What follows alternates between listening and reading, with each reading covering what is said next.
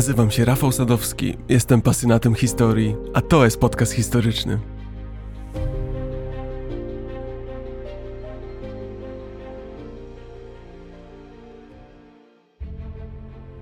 Ludzka kreatywność jest niesamowita. Na zwykłym skrawku ziemi potrafimy tworzyć piękne i cudowne budowle. Używając naszego sprytu i umiejętności, tworzymy niesamowite rzemiosło, praktycznie od podstaw. I choć wokół nas właściwie codziennie powstają godne uwagi budowle, to są takie momenty w historii, że coś przebija wszystko dotychczas. Coś na zawsze zapisuje się na kartach wieczności. I wówczas takie osiągnięcie otrzymuje tytuł Cudu Świata. Staje się prawdziwą celebracją ludzkiej kreatywności. Nie wiem jak wy. Ja od dzieciństwa uwielbiałem wręcz temat Siedmiu Cudów Świata. Chyba właśnie dlatego, że to są cudy. Ta nazwa po prostu działa na moją wyobraźnię. Ale ani ja, ani nasi antyczni przodkowie nie używali wobec nich słowa cud pochopnie. O nie. Ich powalająca na kolana architektura, ich ambitne rozplanowanie, ich jeszcze bardziej ambitna realizacja wciąż zaskakują. Wielu inżynierów do dziś miałoby problem z powtórzeniem tych antycznych wyczynów. Pomyślcie tylko, cuda te były tworzone w czasie, gdy nie było maszyn budowlanych, komputerów, programów architektonicznych, ba, nie było nawet tak rozwiniętej matematyki i fizyki. A mimo to udało się je zaplanować i zrealizować. Jest wiele cudów świata, te antyczne, jak i te późniejsze. Opowiem wam dziś o tych najstarszych, starożytnych. Każdy cud świata ma odrębną historię, a także swoje tajemnice. Historia każdego z nich czegoś nas uczy. Każdy jest inny, a łączy je jedna rzecz. Są dowodem na to, że warto mierzyć wysoko. Tak właśnie myślę o cudach świata i mam nadzieję, że Wy również po wysłuchaniu dzisiejszego odcinka podzielicie moją opinię. Uruchamiamy zatem nasz wehikuł czasu.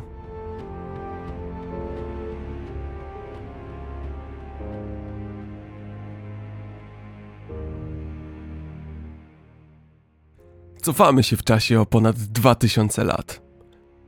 Ówczesny podbój Aleksandra Wielkiego w IV wieku przed naszą erą był epickim wyczynem, który na nadchodzące dekady nakreślił tak naprawdę nową mapę świata. Ale zmienił on rzeczywistość w jeszcze jeden sposób. Dał greckim podróżnikom dostęp do cywilizacji Egipcjan, Persów i Babilończyków. A cywilizacje te naprawdę miały się czym pochwalić.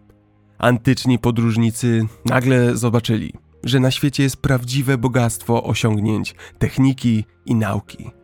Zafascynowani i urzeczeni zabytkami i cudami różnych krain, zaczęli spisywać to, co widzieli, aby je upamiętnić i zachować przed zapomnieniem. Samo słowo cud jest odrobinę nieprecyzyjne. Starożytni Grecy nie myśleli o cudach jako o czymś niemalże boskim. O nie. To trochę tak, jakbyśmy dziś powiedzieli, że jakiś nowoczesny wieżowiec w centrum miasta jest cudem.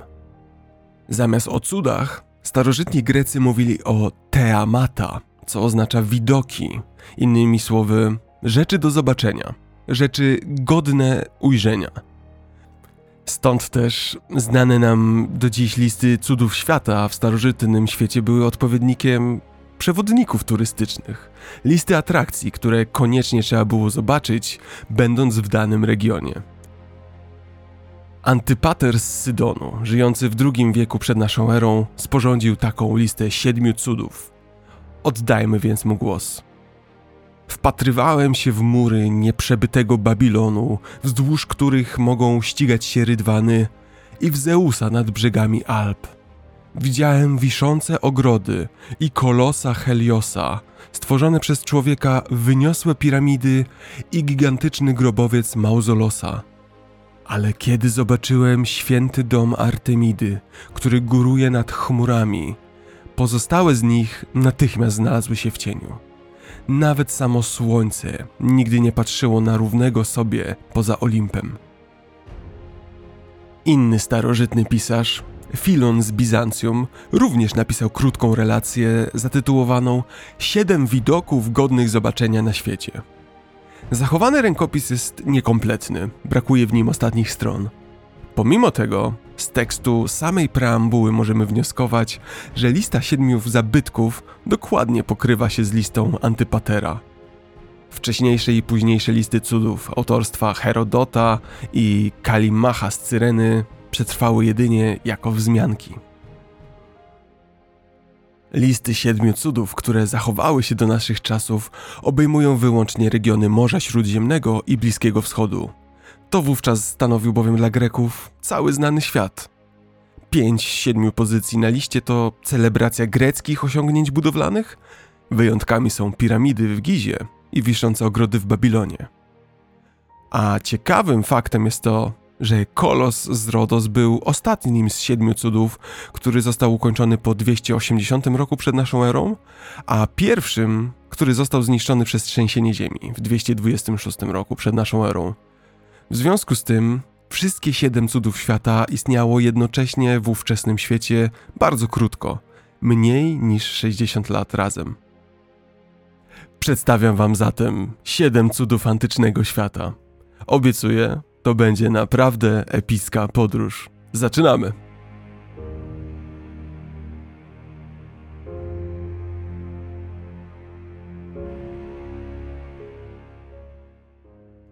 Zanim zaczniemy, pozwólcie na dosłownie minutkę prywaty.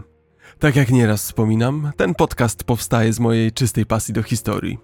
Chcę się nią dzielić ze wszystkimi, Dlatego tym bardziej miłe są mi chwile, gdy ktoś docenia moją pasję i decyduje się dorzucić cegiełkę do tego, co robię. To są takie momenty, gdy czuję, że po tej drugiej stronie jest ktoś, dla kogo moja pasja stanowi coś ważnego, jakąś wartość dodaną. To są momenty, gdy czuję, że warto się jeszcze bardziej starać. Dziękuję za każdy wasz gest, drodzy patroni. Jesteście bardzo bliscy mojemu sercu. Jeśli zaś chcielibyście dołączyć do grona moich patronów, wejdźcie na patronite.pl łamane na podcast historyczny. Link znajduje się również w opisie odcinka. Chciałbym z tego miejsca też podziękować szczególnej grupie patronów mecenasów, a są to Michał, Witold, Krystyna, Jarosław, Agnieszka, Daniel, Wojciech, Rafał, Kamil, Zbigniew, Filip, Nidal, Karol, Bartłomiej, Łukasz, Adam, Konrad, Mateusz, Marek, Kamila, Paweł, Adrian, Grzegorz, Dawid, Monika, Maria, Przemysław, Mirek i Danusia, Sebastian, Marta z Konradem, Jacek, Jan, Ewa, Piotr, Tomasz, Barbara i Ryszard. Wielkie dzięki za Wasze bardzo znaczące wsparcie.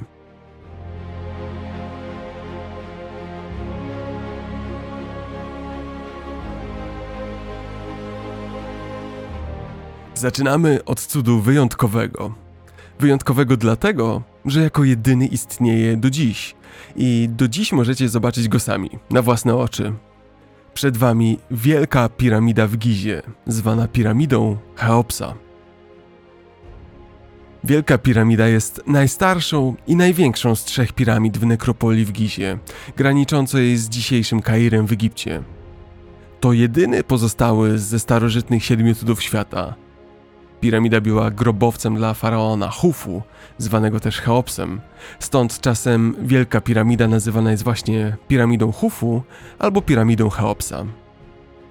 Olbrzymie rozmiary Wielkiej Piramidy stanowią wyzwanie dla każdego, kto próbuje wyjaśnić, jak mogła zostać zbudowana. Szacuje się, że składa się ona z prawie 2,5 miliona kamiennych bloków o wadze średnio 2,5 tony każdy.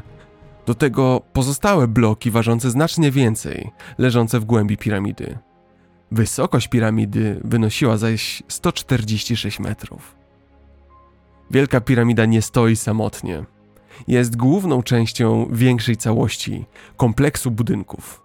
Ów kompleks składa się z dwóch świątyń grobowych na cześć Hufu, jedna blisko piramidy, a druga w pobliżu Nilu, trzech mniejszych piramid dla żon Cheopsa jeszcze mniejszej piramidy bocznej, a także z podwyższonej kładki łączącej obie świątynie. Zbudowano nieopodal też małe grobowce, tak zwane mastaby, w których spocząć mieli dostojnicy faraona. Mastaby miały kształt ściętej w połowie piramidy. Wyglądają trochę tak, jakby ktoś wybudował piramidę do połowy. Kilkaset metrów od Wielkiej Piramidy leży nieco mniejsza piramida, piramida Hefrena, jednego z następców Hufu. Hefren jest powszechnie uważany za budowniczego Wielkiego Sfinksa. Kilkaset metrów dalej zaś znajduje się piramida Mykerinosa, następcy Hefrena, która jest mniej więcej o połowę wyższa. Z uwagi na skalę przedsięwzięcia budowy tego wszystkiego, o czym właśnie powiedziałem, w Gizie znajdowało się całe zaplecze budowy. Małe miasteczko dla robotników, cmentarz, piekarnie, piwiarnia, kompleks wytopu miedzi. Rozmiar tego zaplecza nie dziwi. Trzeba wziąć pod uwagę, że budowa tych wszystkich budynków trwała 20 lat. Ciągu tych 20 lat zdecydowanie najwięcej czasu poświęcono zaś Wielkiej Piramidzie Cheopsa. Pisemne relacje o egipskich metodach inżynieryjnych są bardzo znikome, a debata na temat sposobu budowy Wielkiej Piramidy toczy się od wieków. Wysuwano wiele alternatywnych, często sprzecznych teorii dotyczących technik budowy piramidy. Nie ma pełnej zgody co do tego, czy kamienne bloki były ciągnięte, niesione, czy nawet toczone na miejsce. Istnieje również wiele wątpliwości dotyczących metod, za pomocą których były one umieszczane na miejscu. Mamy jednak całkiem przekonujące argumenty do pewnych tez. Oto, co wiemy na pewno. Wielka piramida została zbudowana z pociętych i ociosanych bloków wapienia, bazaltu i granitu. Jej rdzeń, czyli niewidoczna z zewnątrz część, został wykonany głównie z surowych bloków wapienia niskiej jakości, pozyskiwanych z kamieniołomu położonego nieopodal. Bloki te ważyły średnio od 2 do 4 ton, przy czym najcięższe z nich zostały użyte u podstawy piramidy. Szacuje się, że do budowy użyto 2,5 miliona bloków. Do budowy zewnętrznej widocznej części używano wysokiej jakości wapienia, którego niektóre bloki ważyły nawet 15 ton. Wapień ten pochodził z kamieniołomu Tura, oddalonego od piramidy o 14 km. Granitowe bloki zaś, o wadze 50 do 70 nawet ton, były najbardziej trudne w pozyskaniu. Sprowadzano je z odległego o 800 km Asuanu, Bloki granitowe były bardzo zdobne. Wykorzystywano je do budowy komory króla i komór wejściowych. Całkowitą masę piramidy szacuje się na 6 milionów ton, a objętość na 2,6 miliona metrów sześciennych. To naprawdę kolosalne wartości. Nie mam za bardzo nawet do czego ich porównać. Na przykład Titanic ważył 52 tysiące ton. Jedna wieża World Trade Center ważyła 250 tysięcy ton. Nawet najwyższy wieżowiec świata, 800-metrowa Burj Khalifa, waży pół miliona ton. To dalej są znikome wartości przy piramidzie Cheopsa. Piramida Cheopsa jest największą piramidą w Egipcie i najwyższą na świecie. Pod względem objętości przewyższa ją jedynie Wielka Piramida w Choluli w Meksyku, ale jest ona znacznie niższa. Wielka piramida na koniec budowy została udekorowana ukośnie ciętymi, ale płasko zakończonymi blokami zgładzonego białego wapienia. Sprawiły one, że budowla ta świeciła jasno w słońcu i była widoczna w dużej odległości. Kamienie osłonowe Wielkiej Piramidy i piramidy Hefrena zostały wyciosane z taką dokładnością i były tak idealnie dopasowane do siebie, że do dziś nie można włożyć między nie nawet czubka noża. Dziś niewiele zostało z owych kamieni osłonowych czy też elewacyjnych. W XIV wieku potężne trzęsienie ziemi obluzowało wiele z nich, które następnie odpadły i zostały wywiezione do budowy meczetów i fortec w pobliskim Kairze. Kamienie te do dziś można zobaczyć jako części tych konstrukcji. Przez wiele lat odkrywcy i podróżnicy donosili o ogromnych stertach gruzu u podstaw piramidy. Gruz ten powstawał po odpadaniu kamieni elewacyjnych właśnie. To jak zatem budowano tak wielki, majestatyczny wręcz budynek i to tak dawno temu? Wiele różnych szacunków poświęcono nawet sile roboczej potrzebnej do zbudowania Wielkiej Piramidy. Długo sądzono, że piramidy budowali niewolnicy. Ostatnio znaleziono jednak dowody, które sugerują, że przeciwnie, nikogo nie zmuszano do budowy, a siła robocza była opłacana. To zaś dodaje do całego przedsięwzięcia kwestie księgowe i nadzorcze, jeszcze bardziej przecież je komplikując. Przez wiele lat szacunki dotyczące tego, ile właściwie osób pracowało na budowie piramidy, były wprost astronomiczne. Herodot szacował, że budowa mogła wymagać 100 tysięcy robotników przez okres 20 lat.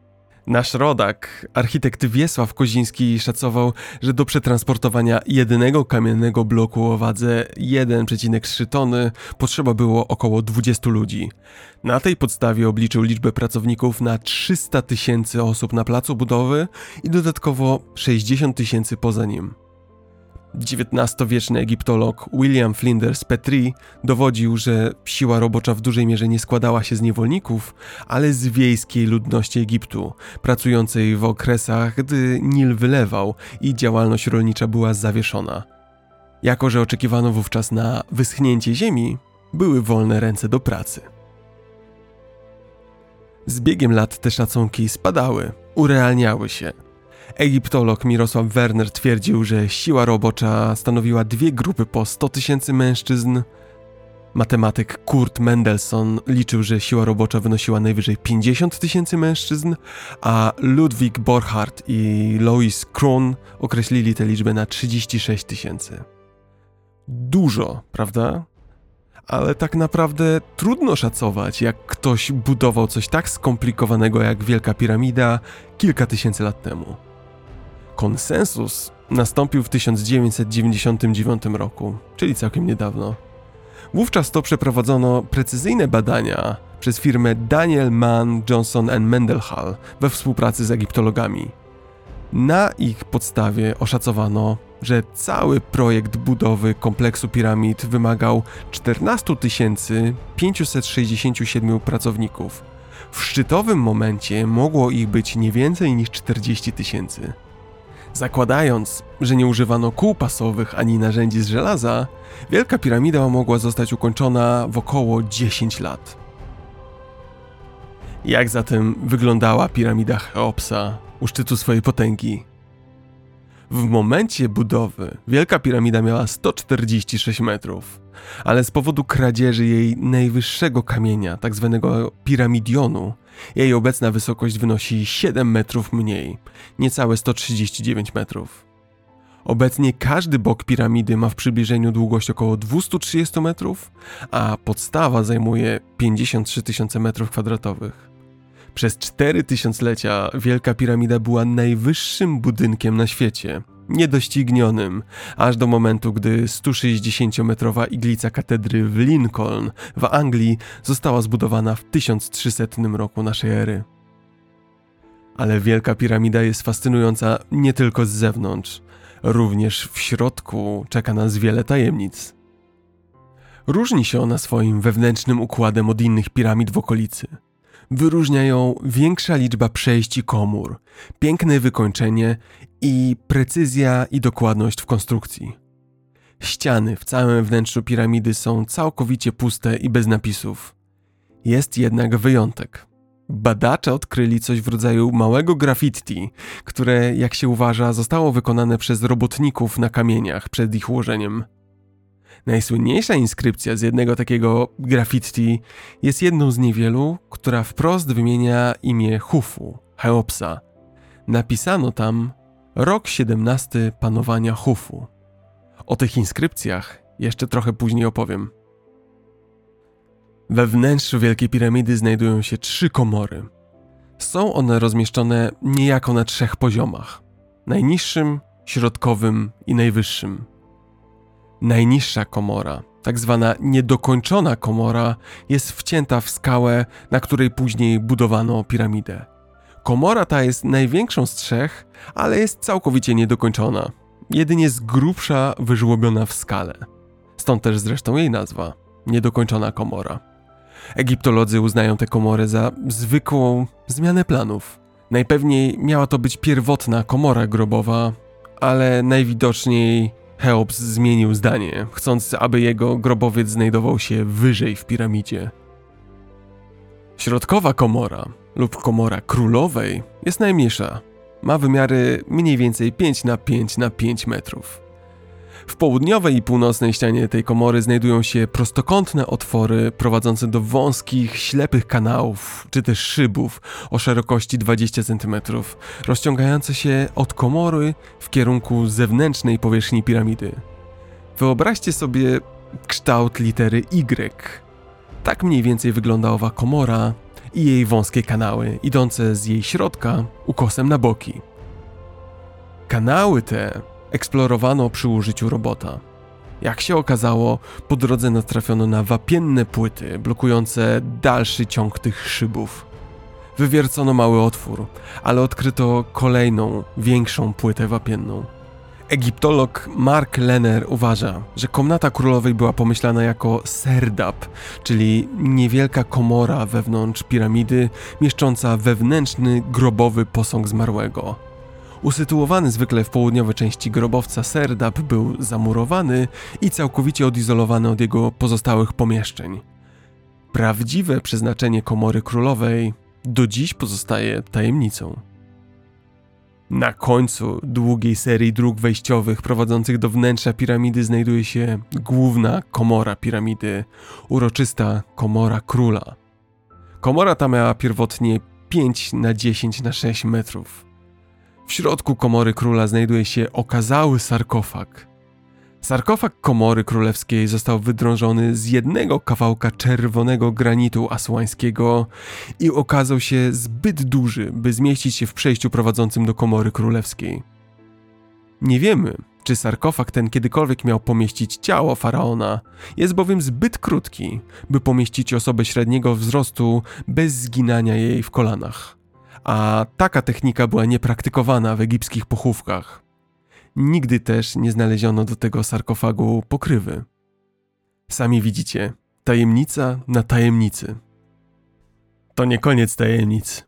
Wiele trudności sprawiło badaczom i historykom określenie, ile lat właściwie mają piramidy. Bo jak w ogóle zbadać, kiedy zbudowano tak stare budowle? Ktoś powie, datowanie radiowęglowe. Ale jest pewien problem. Nie możemy bezpośrednio datować węglowo kamieni, z których wykonane są piramidy. Do takiego badania potrzebujemy czegoś organicznego. Na szczęście, nawet w przypadku wapiennych piramid jest taka możliwość. Tysiące lat temu do zaprawy murarskiej dodawano popiół ze spalonego drewna. Możemy więc pobrać próbki takiej zaprawy i ją datować węglem. Ta zazwyczaj powie nam, że drewno używane do zaprawy przy budowie piramid było palone 2500 lat przed naszą erą. Ale jest jedno ale. Niektóre próbki podają datę kilka wieków wcześniejszą. Skąd tak duża różnica? Przecież piramidy były budowane 10-20 lat, prawda? A tu nagle różnica kilku wieków. Przyznam, że to dla mnie też była niezła łamigłówka, ale jej rozwiązanie jest bardzo proste. Źródłem tej pozornej niezgodności jest prawdopodobnie to, co egiptolodzy nazywają problemem starego drewna. Ponieważ Egipt leży na środku pustyni, materiał organiczny dobrze zachowuje trwałość przez bardzo długi czas. Po ścięciu drzewa można wrócić do niego nawet wieki później. Nawet jeśli było ono częścią danej budowli, można ją rozebrać, a drewno użyć w innym celu i dalej będzie ono w dobrej kondycji i nadawać się do budowlanki. To jest właśnie coś, co Egipcjanie robili recyklingując bardzo stare drewno przez setki lat. Drewno było bowiem bardzo ograniczonym zasobem w Egipcie. I właśnie dlatego próbki drewna z Egiptu dają różne wyniki. Datowanie radiowęglowe mówi nam o dacie śmierci organizmu, a nie o dacie jego użycia. Więc drewno użyte do zaprawy w piramidach mogło być ścięte wieki wcześniej. Datować piramidy możemy jeszcze na jeden dodatkowy sposób. Kamienie w piramidach były oznaczane czymś w rodzaju podpisu identyfikującego murarza, który je wykonał, lub ekipę roboczą, która umieszczała kamień na miejscu. Było to narzędzie księgowe. Nadzorcy na miejscu mogli szybko zidentyfikować, kto wykonał dany kamień lub kto umieścił go w odpowiednim miejscu i mogli później odpowiednio zapłacić zaangażowanym osobom. A użyte znaki na tych kamieniach przypominają egipskie pismo z dokładnie połowy trzeciego tysiąclecia przed naszą erą. W połączeniu z innymi, mniej bezpośrednimi dowodami, takimi jak malowidła na ścianach, jak wykopaliska w pobliskich kamieniołomach, które wydają się być jasno powiązane z piramidami, jak istnienie dużych obozów pracy, które nie mają innego wyjaśnienia niż budowa piramid, otrzymujemy wiele powodów, by wierzyć, że piramidy zostały zbudowane około 2500 lat przed naszą erą. Istnieje pewna wątpliwość co do tego, kiedy dokładnie rozpoczęła się budowa i jak długo trwała, ale jest to margines błędu kilku dekad, a jak na tak odległą historię, to całkiem niezły wynik. A teraz pora na mój ulubiony aspekt Wielkiej Piramidy pseudohistoria. Wielka piramida z czasem stała się przedmiotem wielu spekulatywnych czy alternatywnych teorii pseudohistorycznych, które to wysuwają różne wyjaśnienia na temat jej pochodzenia, datowania, budowy i przeznaczenia. Opierają się one albo na reinterpretacji dostępnych danych z takich dziedzin jak archeologia, historia i astronomia, albo też odwołują się do biblijnych, mitologicznych, numerologicznych, astrologicznych albo nawet ezoterycznych źródeł wiedzy. Czasem zaś do wszystkich naraz. Takie idee są powszechne co najmniej od XIX i XX wieku. Jednym z pierwszych przykładów takiego alternatywnego podejścia do Wielkiej Piramidy jest amerykański jasnowic Edgar Case, który na początku XX wieku stwierdził, że piramidy zostały zbudowane przez uchodźców z Atlantydy. Motywem przewodnim wielu alternatywnych teorii dotyczących piramid w Gizie i wielu innych megalitycznych miejsc na całym świecie jest e, teoria, że nie są one produktem znanych i zbadanych cywilizacji i kultur, ale zamiast tego są znacznie starszymi pozostałościami jakiejś dotychczas nieznanej, zaawansowanej kultury starożytnej. A dlaczego nieznanej?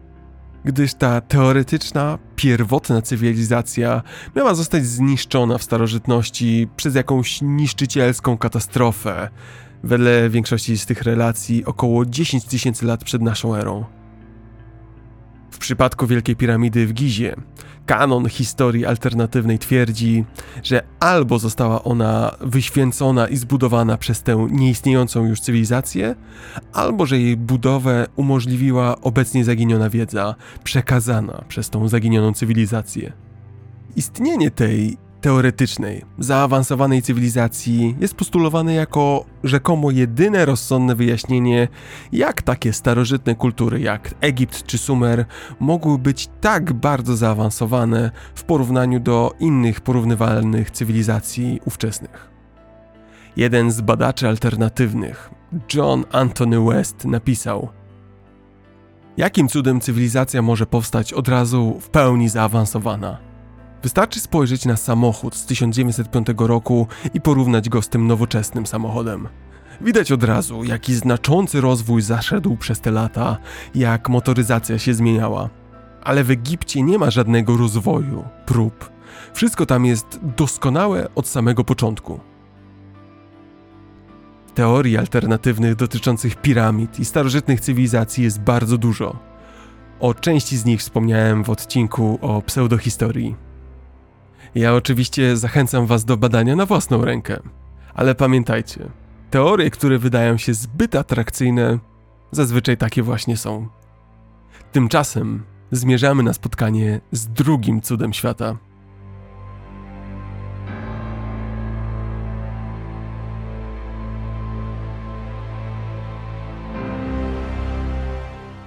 Drugi cud jest niejako po drugiej stronie spektrum – O ile bowiem piramida Cheopsa bez cienia wątpliwości istniała, stoi bowiem do dziś, to kolejny cud. Owiany jest tajemnicą, czy w ogóle kiedykolwiek znajdował się na ziemi, a mowa o wiszących ogrodach Semiramidy.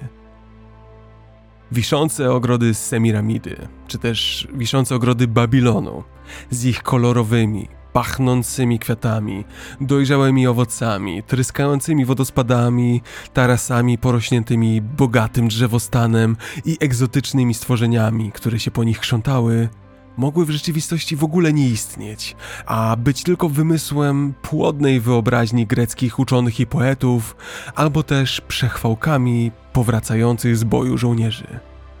Jeżeli jednak istniały, wiszące ogrody musiały być jednym z najbardziej niesamowitych wyczynów inżynieryjnych w ówczesnych czasach. Te piętrowe ogrody stworzono w samym środku Babilonu, czerpiąc wodę z rzeki Eufrat, aby utrzymać drzewa, krzewy i winorośl przy życiu. Konstrukcja ogrodów przypominała sztuczną górę i nie była podobna do niczego, co dotychczas widziano. Wielki historyk Herodot wręcz napisał: Babilon przewyższa wspaniałością jakiekolwiek miasto w znanym świecie. Każdy z prawdopodobnie siedmiu tarasów stanowił odrębny ogród, a jednocześnie tworzyły one jedną, spójną całość. Zewnętrzne krawędzie tarasów porośnięte były tysiącem pnączy, które wiły się ku niższym tarasom, tworząc siedmiopoziomową, zieloną, stromą górę z niezliczonymi drzewami, żywopłotami, krzewami i kwiatami. Wyglądało to wszystko tak, jakby ogrody wisiały albo unosiły się w powietrzu, stąd też nazwa wiszące ogrody. Ze studni pompowano wodę do wielu małych kanałów, które przepływały przez wszystkie tarasy. Były tam małe źródełka i wodospady. Po stawach pływały kaczki, rechotały żaby, latały pszczoły, motyle i ważki podczas gdy Babilon był wystawiony na żar palącego słońca, żyzne ogrody Semiramidy kwitły, niedotknięte gorącem i suszą. Taka wizja ogrodów jest imponująca nie tylko ze względu na ich piękno, ale także na wyczyn inżynieryjny polegający na zaopatrywaniu masywnych, podwyższonych ponad ziemią ogrodów w glebę i wodę.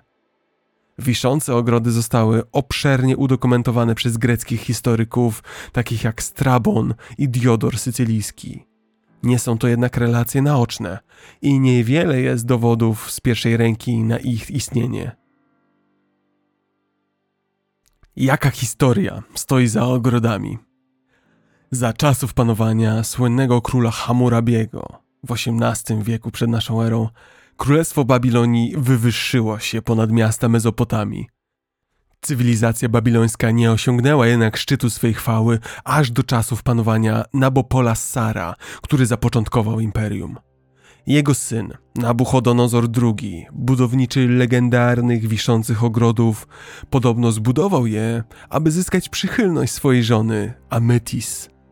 Ametis wychowała się w Medii, czyli starożytnym kraju położonym mniej więcej na obszarze północno-zachodniego współczesnego Iranu.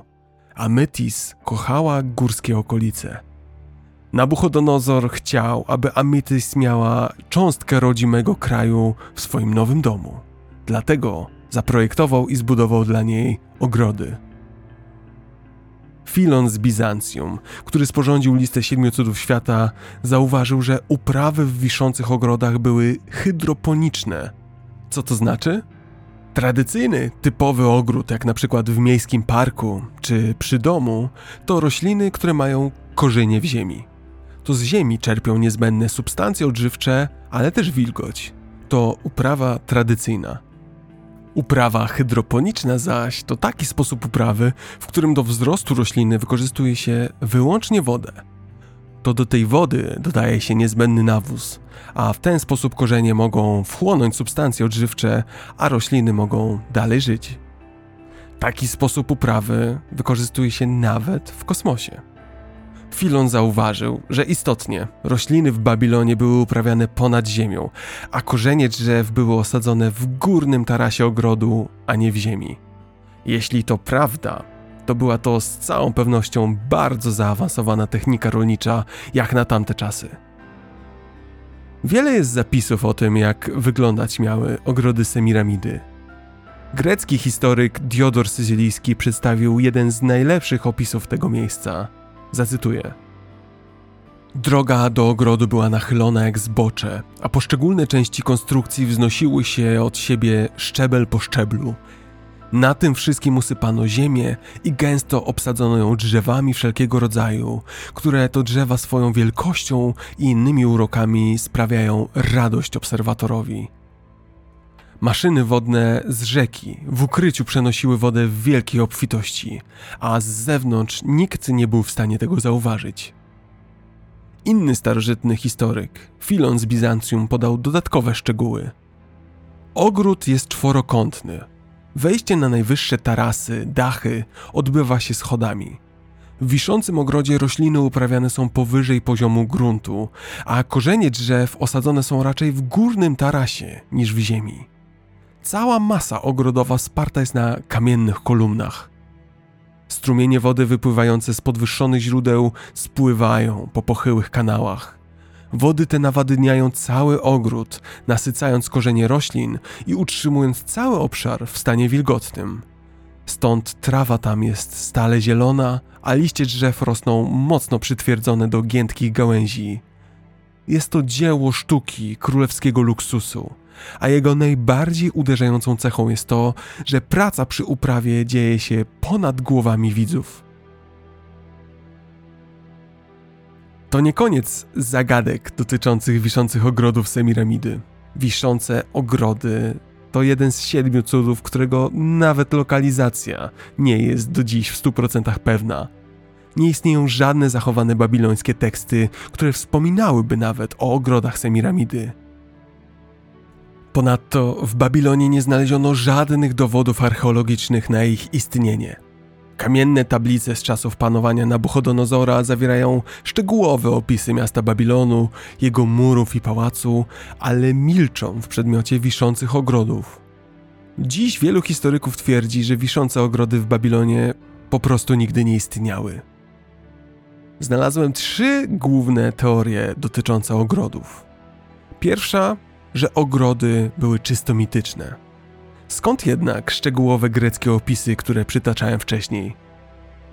Otóż owe opisy, znalezione w starożytnych pismach greckich i rzymskich, przedstawiały nie rzeczywiste ogrody, a jedynie romantyczny ideał bliskowschodniego ogrodu. Druga teoria mówi, że ogrody Semiramidy faktycznie istniały w Babilonie, ale zostały zniszczone około I wieku przed naszą erą. Trzecia zaś teoria mówi, że legenda ogrodów odnosi się do dobrze udokumentowanego ogrodu, który asyryjski król Sennacheryb zbudował w jednej ze stolic Asyrii, w stolicy Niniwie nad rzeką Tygrys, w pobliżu współczesnego miasta Mosul. Skupmy się na tej pierwszej teorii. Dlaczego niektórzy historycy twierdzą, że wiszące ogrody Babilonu nigdy nie istniały? Opierają się oni na fakcie, że wojownicy z armii Aleksandra Wielkiego, zdumieni ogromnym dobrobytem kwitnącego miasta Babilon, mogli mieć tendencję do wyolbrzymiania, do przejaskrawiania w opowieściach tego, co widzieli. Możemy to sobie łatwo wyobrazić, kiedy żołnierze wracali do swojej ojczyzny, a ich pobratymcy byli ciekawi, co też jest na świecie, jakież to cuda kryją się w innych krainach. W tamtych czasach nie było przecież zdjęć, aby pokazać, co się widziało na miejscu. Dlatego jedynym źródłem relacji z zagranicznych wojaży wojskowych były słowne opowieści. Dlatego nieraz opowiadano przejaskrawione historie o niezwykłych ogrodach, palmach, imponujących budynkach bogatej i żyznej Mezopotamii. Wszystko to miało miejsce w krainie bajecznego pałacu Nabuchodonozora, wielkiej bramy Isztar, legendarnej wieży Babel i innych architektonicznych cudów. Kiedy te wszystkie niezwykłe elementy architektury łączyły się w wyobraźni starożytnych poetów, uczonych i historyków, być może rezultatem takich pomieszanych relacji mógł być epicki, choć fikcyjny, cud świata. W Babilonie nie znaleziono żadnych archeologicznych dowodów na istnienie wiszących ogrodów. Teoretycznie możliwe jest, że dowody te mogą być ukryte pod rzeką Eufrat. Do dziś jest to jednak tylko niesprawdzona teoria. Jak myślicie? Czy ogrody w rzeczywistości istniały? Ja lubię myśleć, że tak. Moim zdaniem, choć na pewno było to bardzo trudne i ambitne zadanie, to mogły powstać w takiej wersji, w jakiej przetrwały o nich zapisy. A ich rajska wizja za każdym razem uprzyjemnia mi wiosenne i letnie spacery wśród budzących się do życia kwiatów i zielonych pól. Tymczasem zaś przechodzimy do trzeciego cudu. Cudu monumentalnego, epickiego, na wskroś religijnego i cudu, który miał z natury budzić respekt. Tym cudem był majestatyczny posąg Zeusa w Olimpii.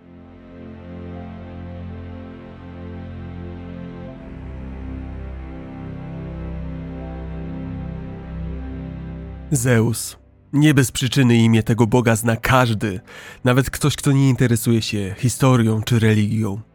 Zeus to synonim potęgi, w mitologii greckiej Zeus był najwyższym rangą bogiem wśród całego panteonu bogów olimpijskich. Zeus jest prawdopodobnie najbardziej rozpoznawalną postacią w całej mitologii. Jego przedstawienie w sztuce i rzeźbie jako dobrze umięśnionego, brodatego przywódcy miało ogromny wpływ na potoczne rozumienie postaci Boga w świecie zachodnim.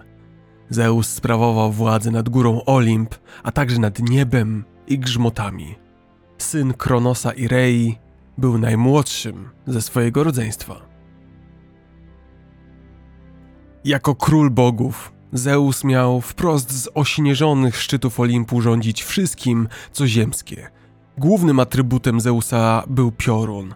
Najczęściej przedstawiano go jako siedzącego na tronie muskularnego starca, trzymającego właśnie piorun w ręku. Jego świętym drzewem był dąb, a zwierzęciem orzeł.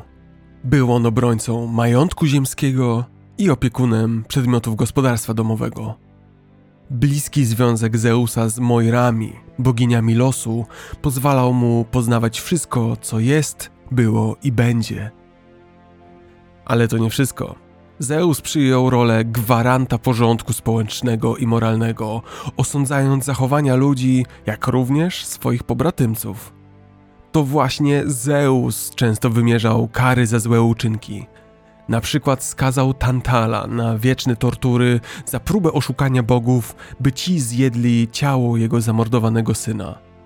Zeus potrafił być małostkowy i złośliwy, a niektóre z kar wymierzanych przez niego były błahe. Na przykład pewnego razu Salmoneus naśladował Zeusa jeżdżąc rydwanem po wybrukowanych ulicach miasta, ciągnąc za tym rydwanem łańcuchy, mające swym łoskotem naśladować grzmoty. Rzucał także pomiędzy tłum zapalone pochodnie, udające błyskawice. Zeus za ten żart zabił Salmoneusa. Nikt nie miał prawa nabijać się z Boga Bogów. Zeus wyznaczał zasady moralności, patronował gościnności, a także opiekował się ludźmi pracy. I dlatego, że miał tak znaczącą rolę w greckim świecie, raz po raz uwieczniano jego podobizny na pomnikach i posągach. A choć były ich dziesiątki, jeden z nich wyróżnił się na wsze czasy na tle innych. Około 430 roku przed naszą erą wielki atański rzeźbiarz Fidiasz odsłonił swoje dzieło – wykonany ze złota i kości słoniowej. Wysoki na niesłychane 13 metrów posąg, przedstawiający Zeusa siedzącego w pełnym majestacie. Nic dziwnego, że bardzo szybko stał się najsłynniejszym posągiem starożytnego świata. Choć sam posąg nie przetrwał, znaczna ilość literatury i innych dowodów świadczy o jego wyjątkowości, o tym jakie wrażenie robił na widzach i jak znany był w całym basenie Morza Śródziemnego. Posąg był gigantyczny, zajmował połowę szerokości nawy świątyni. Strabon napisał na początku I wieku przed naszą erą – Posąg sprawia wrażenie, że gdyby tylko Zeus powstał z tronu i się wyprostował, to przebiłby głową dach świątyni. Chciałbym tu zwrócić Waszą uwagę na bardzo ciekawy aspekt tego cudu. Nie mamy żadnych obrazów czy malowideł, jak wyglądał ten posąg. Mamy wyłącznie przybliżone, ale niepewne wizerunki na monetach oraz dużo bardziej szczegółowe zapisy. Zebrałem dla Was zatem szereg takich pisemnych relacji. Posłuchajcie, jak wielu pisarzy w różny sposób wyraża swój podziw i zachwyt nad pomnikiem Zeusa. Być może najbardziej rzeczowo i bez emocji wypowiedział się Pauzaniasz, grecki podróżnik. Na koniec swojego szczegółowego opisu posągu Pauzaniasz pisze chłodno i statecznie. Wymiary Zeusa w Olimpii, zarówno jego wysokość, jak i szerokość, zostały już spisane i są mi znane. Nie będę jednak chwalił tych, którzy dokonali pomiarów, ponieważ pomiary są o wiele mniej imponujące niż efekt, jaki posąg wywiera na tych, którzy go widzą. Powiadają, że sam Bóg dał świadectwo artystycznym umiejętnościom Fidiasza. Gdy bowiem obraz Zeusa był już ukończony, Fidiasz modlił się do Boga, by zesłał mu znak, czy dzieło mu się podoba, i w tym właśnie momencie z nieba spadł piorun. Jeśli chodzi zaś o bardziej kwieciste pochwały, to trudno będzie przebić nam greckiego filozofa Diona Chryzostoma. Żyjący pod koniec I wieku naszej ery, Dion nie tyle nawet opisuje pomnik, co po prostu zwraca się w naszym imieniu wprost do wyimaginowanego Fidiasza i oświadcza, że jego posąg ma uspokajający, uzdrawiający wpływ na widzów. Posłuchajcie tylko tej pochwały. O najlepszy i najszlachetniejszy z artystów, stworzyłeś słodki i ujmujący widok, nieochronną rozkosz dla wzroku, dla tych wszystkich Greków i niegreków, którzy przybywali tu przy wielu różnych okazjach. Temu nikt nie zaprzeczy. Nawet istoty w stworzeniu, które mają irracjonalną naturę, zwierzęta, zostałyby przytłoczone, gdyby choć raz mogły zobaczyć owe dzieło. A wśród ludzi Ktokolwiek byłby obciążony bólem swojej duszy, zniósł wiele nieszczęść i cierpień w swoim życiu i nigdy nie mógł osiągnąć słodkiego snu, to nawet ten człowiek, stojąc przed tym wizerunkiem Zeusa, zapomniałby o wszystkich strasznych i ciężkich rzeczach, które trzeba było cierpieć w ludzkim życiu. W mniej podniosłym języku encyklopedysta Pliniusz Starszy oświadczył, że Zeus w Olimpii nie ma rywala. Quintylian, współczesny Pliniuszowi, uważał, że majestat posągu dorównuje majestatowi samego Boga. Cytuję. Wydaje się, że piękno Zeusa dodało coś do tradycyjnej religii. Do tego stopnia majestat dzieła jest równy majestatowi Zeusa.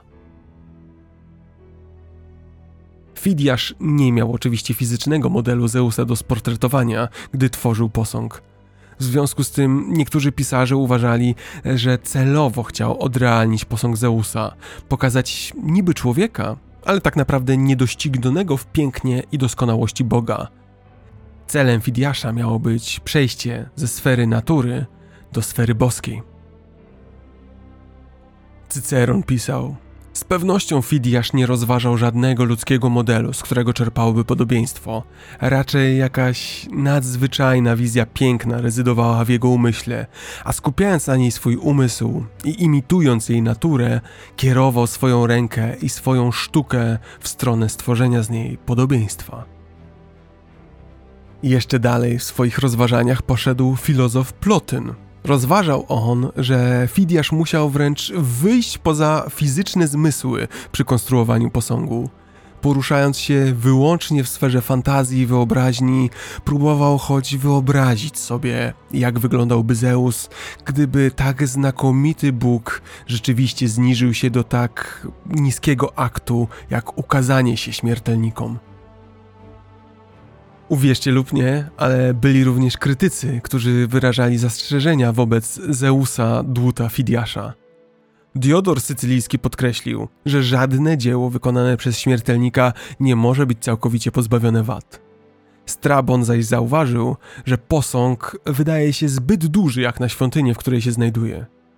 Inny pogląd moglibyśmy nazwać nawet nieco zazdrosnym, Niektórzy twierdzili, że choć posąg Zeusa jest dziełem niezwykłym, to jednak jest to zwykła ziemska sztuka, a nie boski cud. Jej twórca nadal jest człowiekiem, artystą, zwykłym rzemieślnikiem, który zarabia sztuką na życie. I na przykład wedle słów Plutarcha, Jeśli dzieło zachwyca z powodu swojego kunsztu, to jeszcze nie znaczy, że człowiek, który je wykonał, jest od razu godny naszego szacunku. Takie mówienie o Fidiaszu jako o zwykłym rzemieślniku, a także o jego wyrzeźbionym Zeusie jako o zwykłej sztuce, nie było dominującym poglądem w starożytnym świecie. Wydaje się, że jednym z powodów istnienia takich negatywnych, krytycznych poglądów była chęć przyciągnięcia uwagi, nawet szokowania. To jak zatem wyglądał Zeus wykonany przez Fidiasza? Posąg miał prawie 13 metrów wysokości.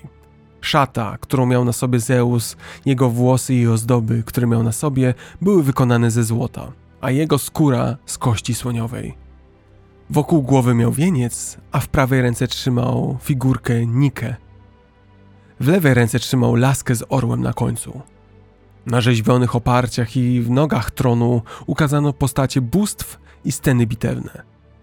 Tron Zeusa wykonano z drewna cedrowego wykładanego hebanem i szlachetnymi kamieniami. Okalająca posąg świątynia była ogromna. Jej zachowane fundamenty mają wymiary 64 na 27 metrów. Dlaczego pomnik Zeusa nie przetrwał do dziś?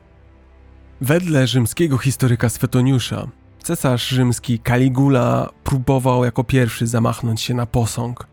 Wydał on rozkaz, aby sprowadzić z Grecji posągi bogów, wszystkie święte lub posiadające walory artystyczne, następnie usunąć ich głowy i umieścić na ich miejscu odlewy głowy Caliguli.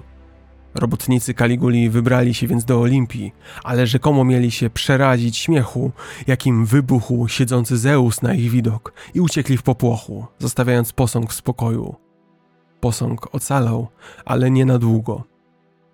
W 391 roku naszej ery chrześcijański cesarz rzymski Teodozjusz I zakazał uczestnictwa w kultach pogańskich i zamknął dotychczasowe świątynie.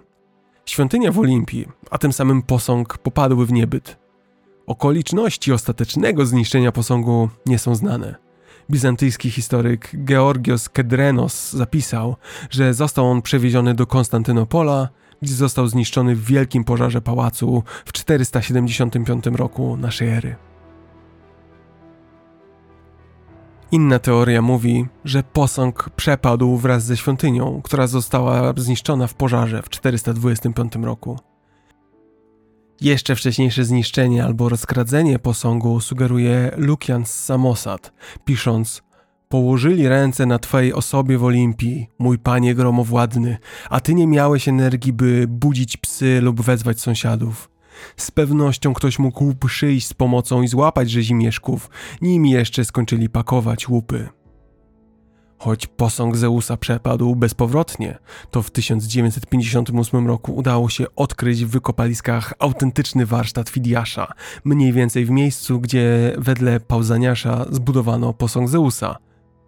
Odkrycia archeologiczne obejmowały narzędzia do obróbki materiałów, odłamki kości słoniowej, kamienie szlachetne.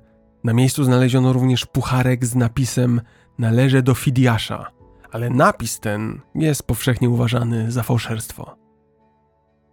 Ja sam bardzo żałuję, że posągu nie ma już z nami, bo chciałbym zobaczyć go na własne oczy i wyrobić sobie własne zdanie na jego temat. Jestem ciekaw, czy byłbym w gronie tych entuzjastów dłuta Fidiasza, czy też raczej pomiędzy jego krytykami.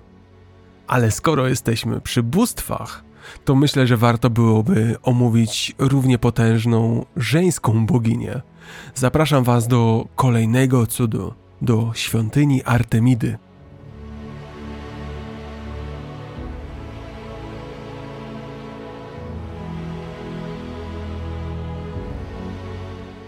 Przed Wami Artemida. W religii greckiej bogini dzikich zwierząt, polowań i roślinności oraz patronka czystości i opiekunka porodu. Artemida była córką Zeusa i Leto oraz bliźniaczą siostrą Apolla.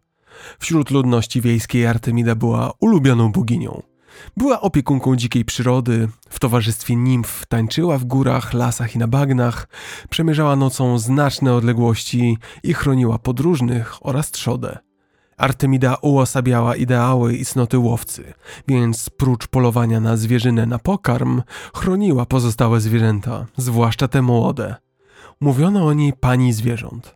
Artemida była patronką lasów, roślinności i gór. Na całym Peloponezie Artemida nadzorowała wody i bujną, dziką roślinność. Poeci i artyści przedstawiali ją zwykle z jeleniem lub psem myśliwskim obok.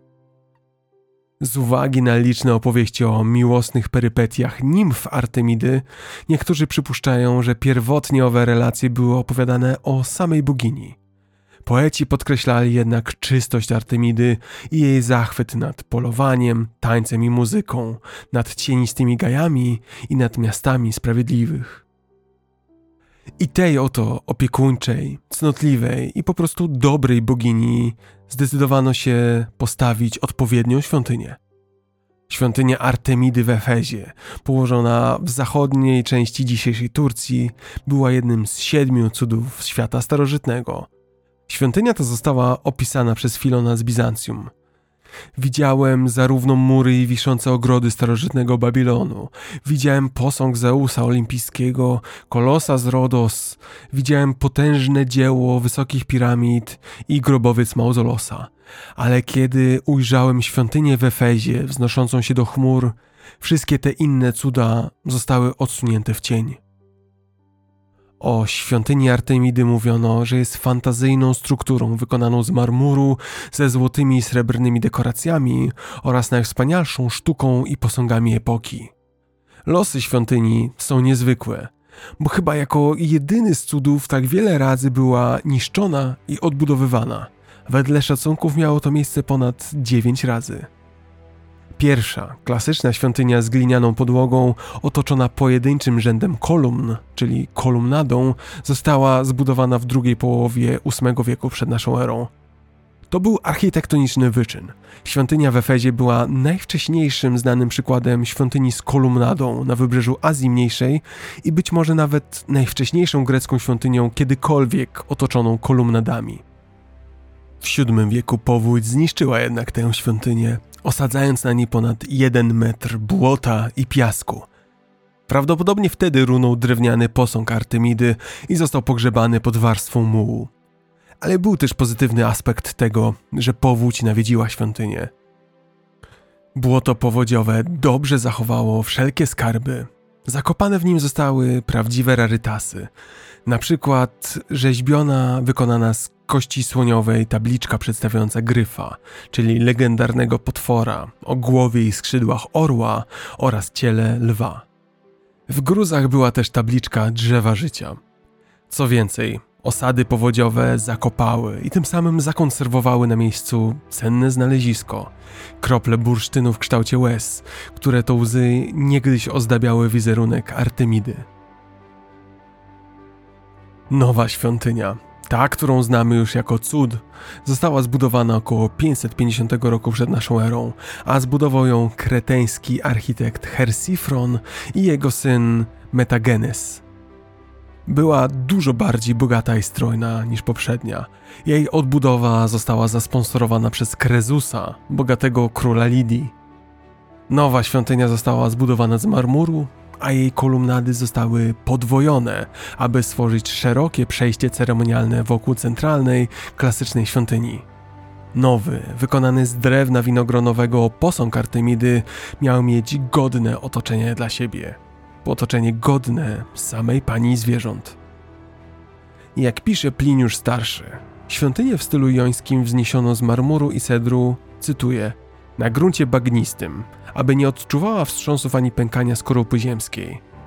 Żeby zaś z drugiej strony fundamenty takiego ogromu nie stanęły w podłożu śliskim i niestałym, posypano na spód warstwę tłuczonego węgla, następnie wymoszczono runem owczym. Świątynia miała 110 metrów długości i 55 metrów szerokości. Miała także 127 wysokich na prawie 20 metrów zdobnych kolumn, aby jeszcze bardziej dodać jej blasku, otaczały ją malowidła oraz rzeźby dłuta najprzedniejszych mistrzów Fidiasza, Skopasa, Praxytelesa. Świątynia szybko stała się antyczną atrakcją turystyczną, odwiedzaną przez kupców, królów i podróżnych, z których wielu składało Artemidzie hołd w postaci biżuterii i różnych dóbr.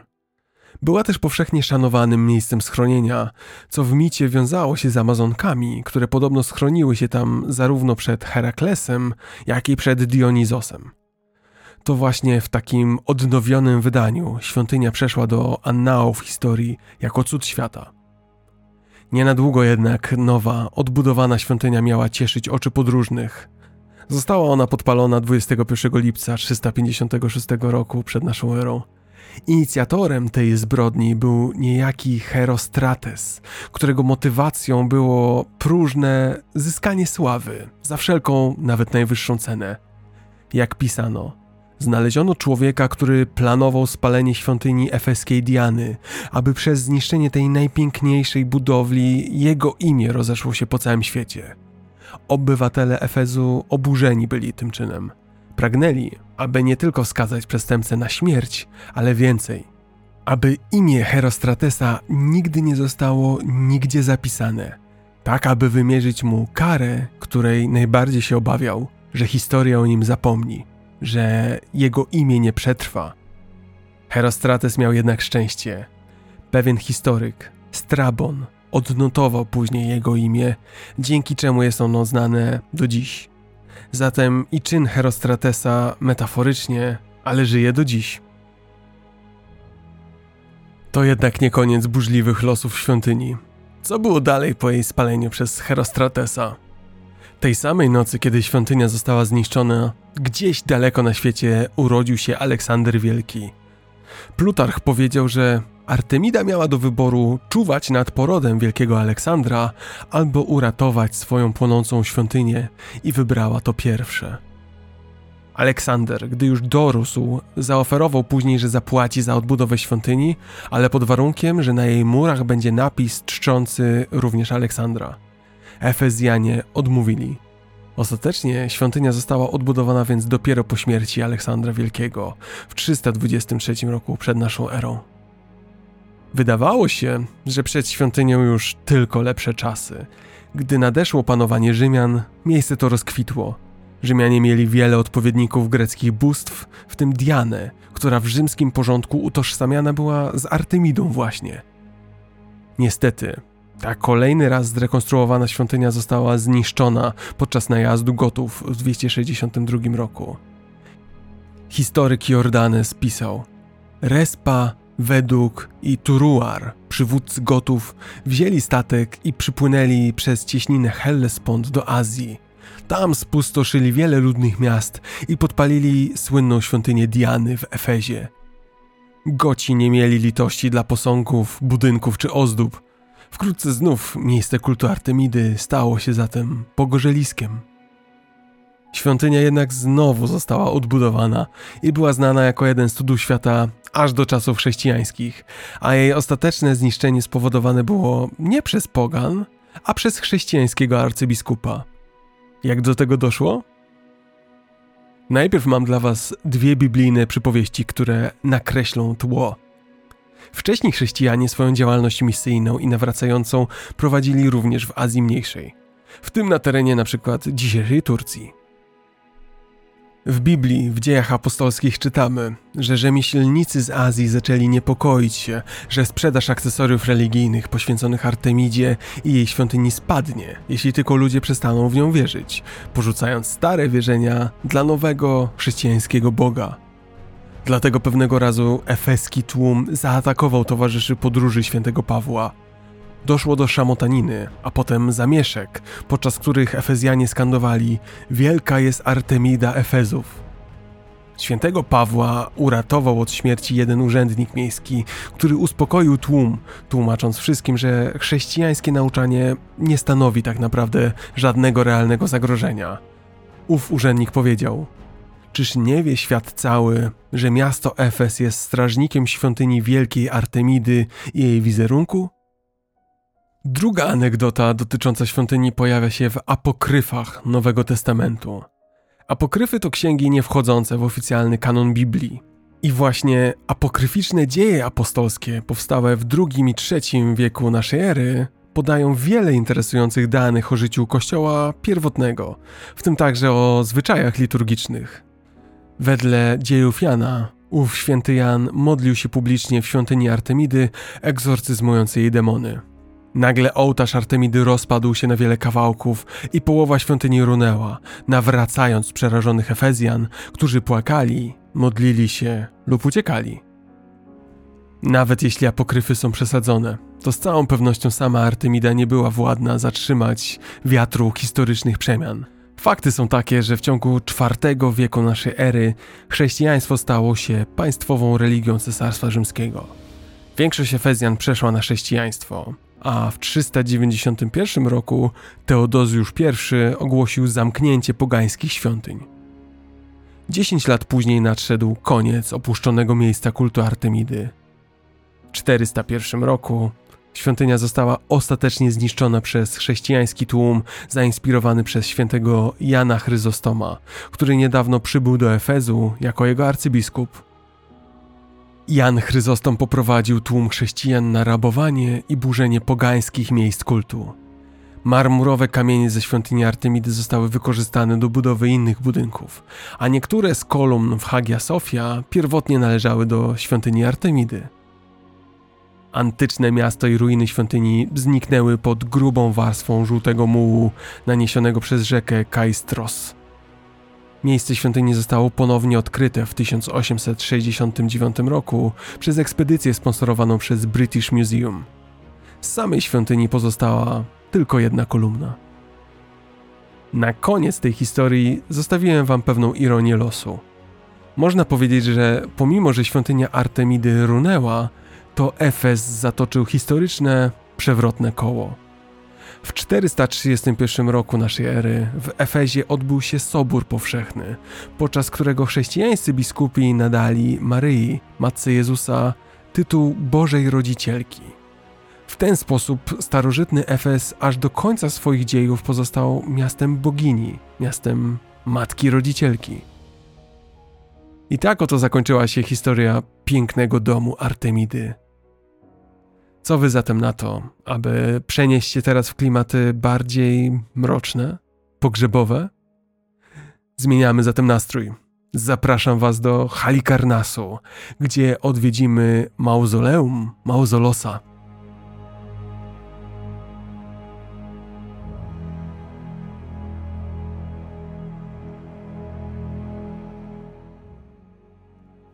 Śmierć to jedna z tych rzeczy, które łączy bogatych i biednych, tych wysoko urodzonych i społecznych pariasów. Ale ludzkość zawsze, nawet na tym ostatnim etapie ziemskiej wędrówki, starała się choć trochę odróżnić od innych, podkreślić swoją wyjątkowość. I tak na przykład o ile zazwyczaj dziś grzebiemy bliskich w nagrobkach, to jednak wciąż budowane są okazałe grobowce – Grobowce są większe od standardowych pojedynczych nagrobków. Odróżnia je bardziej skomplikowana konstrukcja, sposób budowy, wielkość i cena. W grobowcach może spoczywać kilka zmarłych osób. Wystarczy otworzyć wejście, aby umieścić wewnątrz kolejną urnę lub trumnę. Grobowce są dużo droższe od pojedynczego nagrobka, zwłaszcza jeśli stawiamy na zastosowanie wysokiej jakości surowca. Przede wszystkim jednak grobowce rzucają się w oczy wszystkim, którzy odwiedzają cmentarz. Pamiętam jeden taki najbardziej okazały grobowiec, należący do gorzelniczej rodziny Baczewskich. Miałem go okazję oglądać na cmentarzu Łyczakowskim w Lwowie w 2016 roku i zrobił na mnie duże wrażenie. Grobowiec Baczewski znajduje się właściwie naprzeciwko głównego wejścia na cmentarz.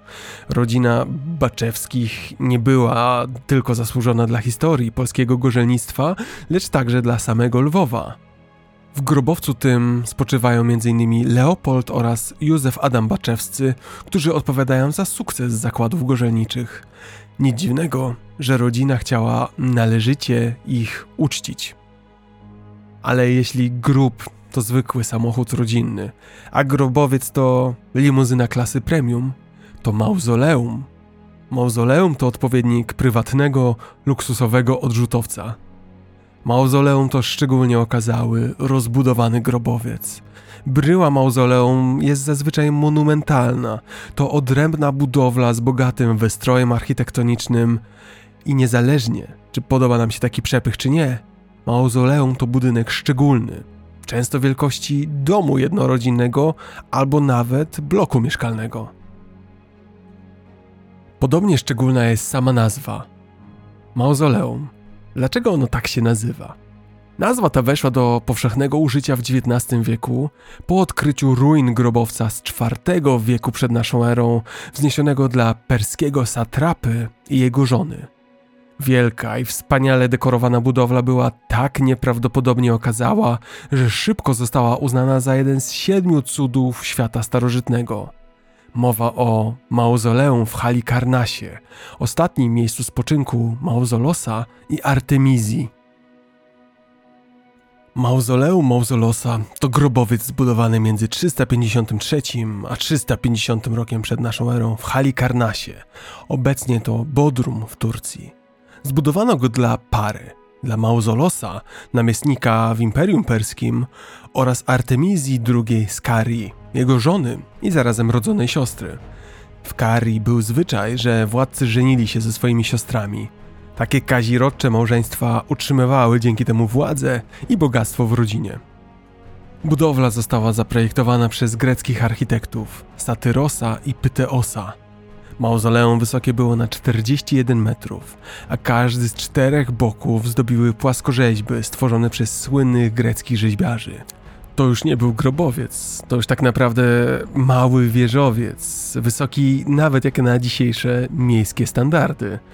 Wyobraźcie sobie tylko spoczywać po śmierci w takim miejscu, widocznym nie tyle z całego cmentarza, co z całego miasta.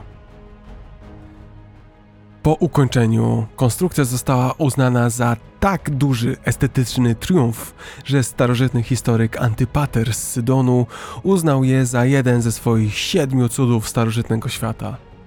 Od tego czasu słowo mauzoleum jest używane ogólnie dla każdego wielkiego grobowca, choć mauzoleon pierwotnie oznaczało poświęcony mauzolosowi.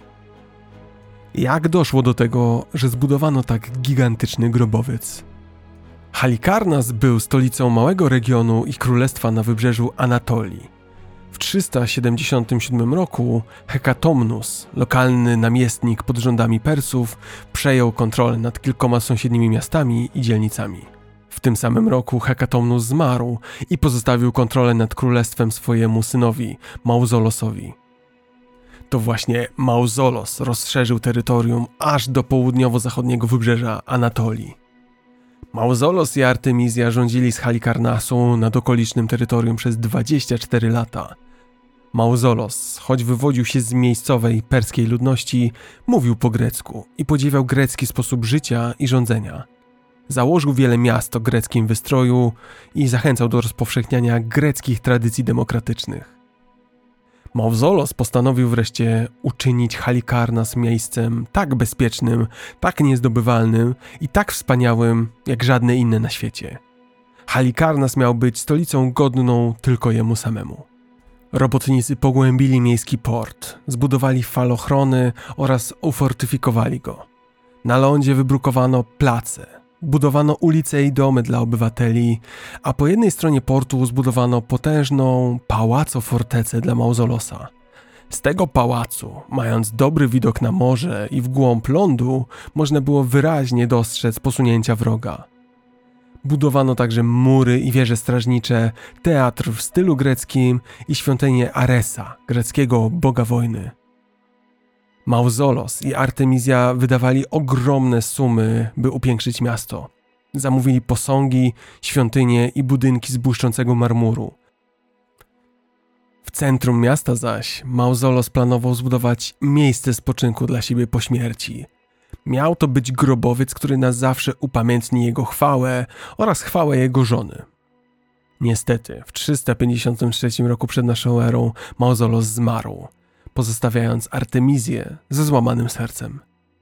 W chodzie dla niego Artemizja postanowiła uczynić zaplanowany przez niego grobowiec jeszcze bardziej wspaniałym, jeszcze bardziej doskonałym, tak aby imię Mauzolosa na zawsze wiązało się z najbardziej okazałym z grobowców. Wkrótce po rozpoczęciu budowy osamotniona Artemizja popadła jednak w kłopoty. Rodos, Grecka wyspa na Morzu Egejskim została niewiele wcześniej podbita przez Mauzolosa. Gdy Rodyjczycy dowiedzieli się o jego śmierci, zbuntowali się i wysłali flotę statków, by zdobyć miasto Halikarnas. Widząc, że flota rodyjska jest w drodze, Artemizja ukryła własne okręty w skrytym miejscu na wschodnim krańcu portu. Gdy oddziały floty rodyjskiej ruszyły do ataku, flota Artemizji doskonała niespodziewanego najazdu i przejęła flotę rodyjską. To nie koniec. Artemizja wsadziła własnych żołnierzy na zdobyczne okręty i popłynęła nimi z powrotem na Rodos. Zmyleni, że powracające okręty to ich własne, Rodyjczycy nie zdołali się obronić i miasto zostało ponownie zdobyte, co zdusiło rebelię. Artemizja miała zatem powody do świętowania. Obroniła dziedzictwo Mauzolosa. Pokazała, że choć nie ma go już ciałem, to jego dusza wciąż dba o poddanych i jego królestwo. Dlatego nie szczędziła kosztów przy budowie grobowca ukochanego. Wysłała posłańców do Grecji, aby znaleźli najbardziej utalentowanych artystów tamtych czasów. Wśród nich znalazł się Skopas, człowiek, który nadzorował odbudowę świątyni Artemidy. Dołączyli do niego inni słynni rzeźbiarze, a także setki innych rzemieślników. Efektem całej tej operacji był największy grobowiec świata. Większym miejscem pochówku były już tylko piramidy. Mauzoleum zostało wzniesione na wzgórzu górującym nad miastem. Cała konstrukcja znajdowała się na zamkniętym dziedzińcu i można ją było z grubsza podzielić na trzy części ogólnej 41-metrowej całości – Pierwsza jednotrzecia to kamienna platforma, na której stał grobowiec. Platforma ta wzdłuż swoich zewnętrznych ścian miała wiele posągów, bogiń i bogów. W każdym rogu grobowca spokojnego spoczynku strzegli kamienni wojownicy na koniach. Schody strzeżone były przez kamienne lwy. Środkowa część, do której prowadziły schody, to właściwy marmurowy grobowiec, ta część pokryta była płaskorzeźbami przedstawiającymi sceny akcji, takimi jak bitwa centaurów i Greków w walce z Amazonkami. Znajdowało się tam też 36 smukłych kolumn. Pomiędzy każdą kolumną stał inny posąg. Za kolumnami znajdował się zaś solidny blok, który dźwigał ciężar masywnego dachu grobowca. Dach, który stanowił większość ostatniej jednej trzeciej wysokości, miał kształt piramidy – na jego szczycie znajdowały się zaś cztery masywne konie ciągnące rydwan, w którym jechały wizerunki Mauzolosa i Artemizji. Jak wam się podoba taki cmentarny przepych? Artemizja żyła tylko dwa lata po śmierci męża. Nie doczekała ujrzenia pełnego efektu swoich starań. Urny z ich prochami złożono w niedokończonym jeszcze grobowcu. Na schodach prowadzących do grobowca złożono w ramach ofiary dużą liczbę zwierząt, a następnie schody wypełniono kamieniami i gruzem, zamykając dostęp do grobowca. Mauzoleum górowało nad Halikarnasem przez wiele wieków. Było nietknięte, gdy miasto padło łupem Aleksandra Wielkiego w 334 roku przed naszą erą i nadal nieuszkodzone po atakach piratów w połowie I wieku przed naszą erą. Stało nad ruinami miasta przez 16 stuleci. Niestety seria trzęsień ziemi roztrzaskała kolumny i posłała wieńczący konstrukcję marmurowy rydwan na ziemię. W 1404 roku można już było dostrzec tylko samą podstawę konstrukcji. Dalsze losy mauzoleum są jeszcze smutniejsze. Na początku XV wieku, w średniowieczu, rycerze suwerennego rycerskiego zakonu szpitalników świętego Jana, znani również jako Joannici albo kawalerowie maltańscy, najechali ten region i zbudowali masywny zamek. Kiedy Joannici w 1494 roku postanowili go ufortyfikować, wykorzystali kamienie z mauzoleum. W 1522 roku pogłoski o tureckiej inwazji spowodowały, że krzyżowcy wzmocnili zamek w Halikarnasie i duża część pozostałych części grobowca została rozbita i użyta w murach zamku. Fragmenty marmuru z grobowcu można zobaczyć tam do dziś. Miała wówczas miejsce ciekawa historia. Grupa rycerzy weszła do mauzoleum i odkryła pomieszczenie zawierające wielką trumnę. Ta grupa uznała, że jest jednak już zbyt ciemno i zbyt późno, by otworzyć tę trumnę, więc wrócą następnego ranka, by kontynuować eksplorację. Jakież było ich zdziwienie, gdy zastali grobowiec i wszelkie skarby splądrowane. Brakowało również ciał Mauzolosa i Artemizji. Rycerze stwierdzili, że za kradzież odpowiedzialni są muzułmańscy okoliczni rolnicy, ale równie prawdopodobne było to, że krzyżowcy sami splądrowali te groby. Dopiero z badań przeprowadzonych przez archeologów w latach 60. XX wieku wynika jasno, że na długo przed przybyciem rycerzy nieznani rabusie wykopali tunel pod komorą grobową, dostając się do środka i kradnąc jej zawartość. Najprawdopodobniej też Mauzolos i Artemizja zostali skremowani po śmierci, więc w komorze grobowej umieszczono jedynie urnę z ich prochami. To wyjaśnia, dlaczego nie odnaleziono żadnych ciał. Obecnie w Bodrum nadal stoi masywny zamek rycerzy maltańskich, a polerowane kamienne i marmurowe bloki mauzoleum można dostrzec wbudowane w ściany budowli. Tam, gdzie znajdowało się mauzoleum, są dziś jedynie fundamenty oraz małe muzeum. Piękno mauzoleum tkwiło nie tylko w samej jego konstrukcji, ale i w dekoracjach i posągach, które zdobiły zewnętrzną część na różnych poziomach. Posągi ludzi, lwów, koni i innych zwierząt w różnych skalach. Czterej greccy rzeźbiarze, którzy wyrzeźbili te posągi, Bryaxis, Leochares, Skopas i Timoteos byli odpowiedzialni za każdą z czterech stron mauzoleum. Myślę sobie, że największym cudem mauzoleum w Halikarnasie jest to, że choć Mauzolos nie pozostał z nami fizycznie, to przez samą nazwę jego miejsca pochówku na zawsze pozostanie w historii świata. I do dziś, gdy wyruszycie na zwiedzanie innych miejsc na kuli ziemskiej i ktoś opowie wam o jakimkolwiek innym mauzoleum, to już będziecie wiedzieć, że kiedyś było jedno szczególne mauzoleum, od którego wszystkie pozostałe wzięły swoje źródło i inspiracje. A tymczasem przenosimy się do chyba najbardziej epickiego studów. Jest w nim bowiem coś, co budzi we mnie pokorę większą niż piramidy czy siedzący Zeus. Sama nazwa bowiem wzbudza respekt. Nie mogę doczekać się, aż opowiem wam historię Kolosa z Rodos.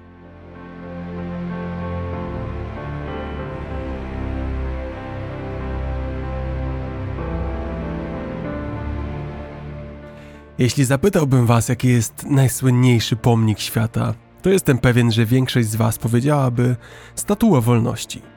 Widoczna na setkach obrazów, dziesiątkach fotografii i uwieczniona w tuzinach filmów, ten posąg na wyspie Liberty Island to symbol wolności, symbol Nowego Jorku i symbol Stanów Zjednoczonych. Monumentalna, neoklasycystyczna statua została wzniesiona pod koniec XIX wieku. Jest to dar narodu francuskiego dla narodu amerykańskiego, upamiętniający przymierze obu tych nacji w czasie wojny o niepodległość Stanów Zjednoczonych. Ale statua wolności miała swoją zasadniczą inspirację. Był nią kolos z Rodos. Kolos rodyjski był olbrzymim posągiem greckiego boga Heliosa, wzniesionym na greckiej wyspie Rodos przez Haresa z Lindos, Wzniesiony między 292 a 280 rokiem przed naszą erą, kolos z Rodos miał wysokość około 33 metrów, a to czyni go najwyższym posągiem starożytnego świata. Jest zarazem mniej więcej tej samej wielkości co Statua Wolności. Na pewno kojarzycie wyobrażenie kolosa z Rodos. Statua mężczyzny stojącego okrakiem nad wejściem do portu, trzymającego w ręce płomień. Jego olbrzymia sylwetka widoczna była z wielu kilometrów. Nie ma chyba bardziej przemawiającego do wyobraźni cudu niż ten, przynajmniej dla mnie. Helios nie był przypadkowym wyborem na postać kolosa strzegącego portu. W greckiej religii i mitologii Helios był bogiem i personifikacją słońca, a zarazem jednym z tytanów. Tytani byli bogami olbrzymami, istniejącymi jeszcze przed bogami olimpijskimi – Helios często otrzymywał epitety Hyperion, czyli ten powyżej, i Phaeton, czyli świecący. Helios często przedstawiany był w sztuce z promienną koroną i rydwanem sunącym przez niebo. Był strażnikiem przysięgi, a także bogiem wzroku. Wedle wierzeń starożytnych Greków, Helios przemierzał dzienne niebo na złotym rydwanie, zaprzężonym w cztery białe konie. Swą wędrówkę rozpoczynał na wschodzie i kończył po drugiej stronie widnokręgu na zachodzie, gdzie kąpał swoje konie w okeanosie. Nic dziwnego zatem, że potężny Helios został wybrany przez mieszkańców Rodos na opiekuna swojego miasta tuż po tym, jak Rodos skutecznie oparło się atakowi potężnej armii. Jak do tego doszło? Aleksander Wielki umarł w Babilonie w 323 roku przed Chrystusem. Wówczas był królem całego znanego świata, bogiem, znakomitym władcą i generałem – Choć miał ledwie 33 lata, to przez całe swoje krótkie dotąd życie podbił niemal wszystkie znane ówczesnej geografii państwa i narody. Aleksander chciał jednak więcej. Z Babilonu snuł plany podboju Arabii, zachodniej części basenu Morza Śródziemnego i jeszcze dalej. Niestety, śmierć czeka na każdego i nikt dotąd jej nie przechytrzył. Nie wiemy, co było przyczyną śmierci Aleksandra – może choroba, a może otrucie? Podobnie jednak nie wiemy, jakie byłyby losy imperium, gdyby pozostawił godnego dziedzica.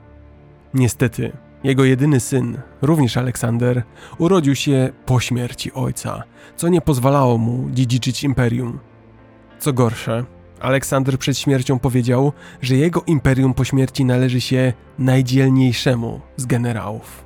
A jako, że każdy z jego generałów uważał się za tego najdzielniejszego, to doszło do wojen macedońskich generałów i podział państwa na wiecznie wojujące ze sobą królestwa Ptolemeuszy, Seleucydów i Antygonidów, by wspomnieć tylko te najgłośniejsze. Podczas walk Rodos stanęło po stronie Ptolemeusza, a kiedy Ptolemeusz ostatecznie przejął kontrolę nad Egiptem, Rodos i ptolemejski Egipt stworzyli silny sojusz, który kontrolował większość handlu we wschodniej części Morza Śródziemnego. Wkrótce potem inny z generałów Aleksandra, Antygonos, zwany z powodu braku jednego oka jednookim lub cyklopem, planował wyruszyć na Egipt. Ale Rodos, które było w sojuszu z Egiptem, zaprotestowało. Taki obrót spraw zdenerwował Antygonosa. W 305 roku przed naszą erą nakazał swojemu synowi, Demetriuszowi Poliorketesowi, zaatakować Rodos. Demetriusz wziął armię liczącą 40 tysięcy osób. Celem było zjednoczenie imperium i udowodnienie, że Aleksander pozostawił jednak godnego następcę. Rodos było jednak dobrze bronione Dlatego Demetriusz, którego imię Poliorketes oznacza oblegający miasta, musiał rozpocząć budowę potężnych wież oblężniczych, by przebić się przez mury Rodos. Ale nie na darmo Demetriusz nosił przydomek oblężyciela miast. Oj nie. Machiny budowane przez Demetriusza były ogromne. Pierwszą wieżę zamontowano na sześciu statkach, ale te zostały wywrócone podczas burzy i zatopione. Ale choć atak morzem nie powiódł się, Demetriusz szykował kolejny epizod natarcia. Na Rodos właśnie naciągała największa machina oblężnicza świata Helepolis, zwana zdobywcą miast. Właściwie trudno nazwać Helepolis maszyną oblężniczą. To był ruchomy, szturmowy drapacz chmur Helepolis była zbudowana z pni sosnowych, toczyła się na metalowych kołach.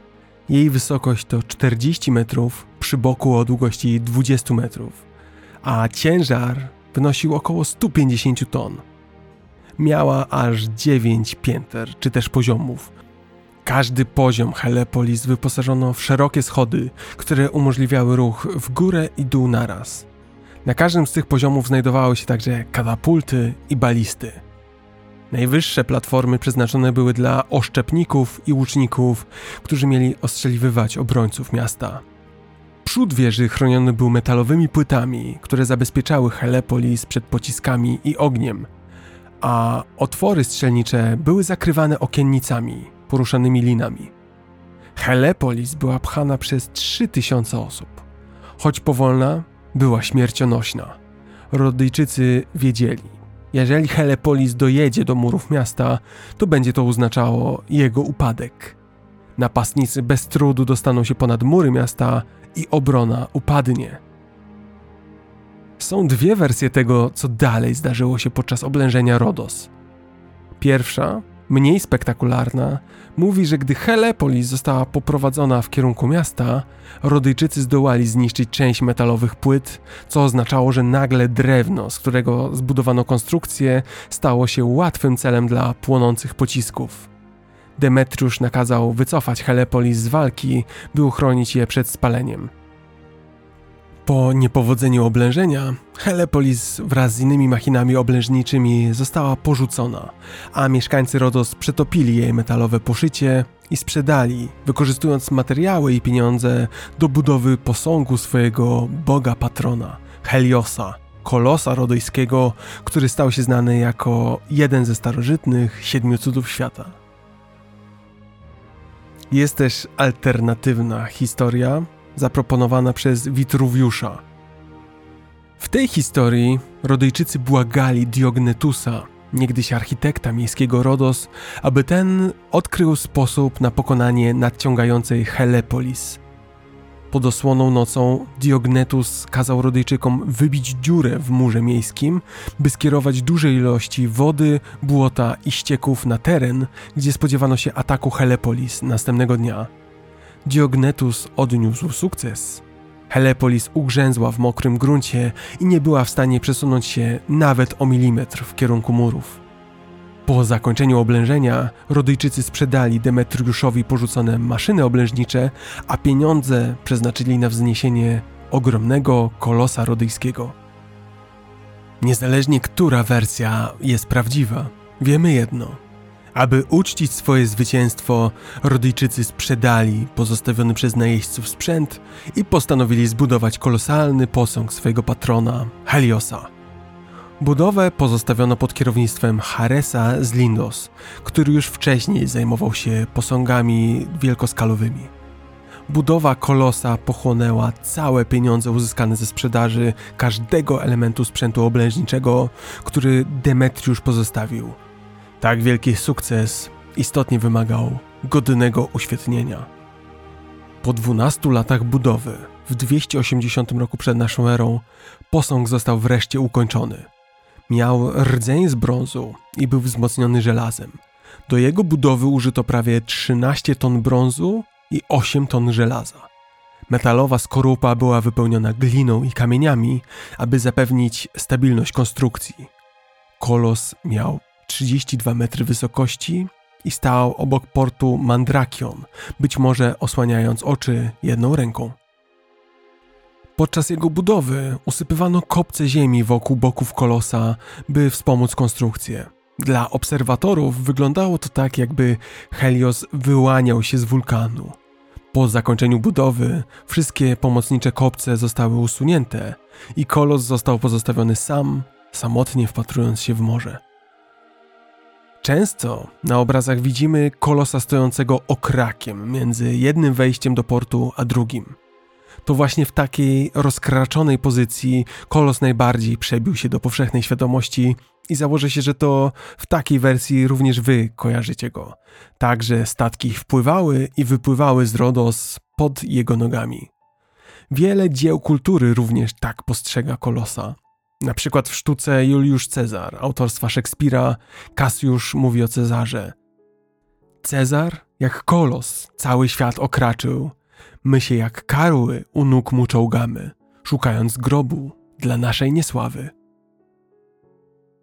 Niestety, najpewniej kolos nie stał okrakiem między wejściami do portu, a po prostu ze złączonymi nogami na cokole.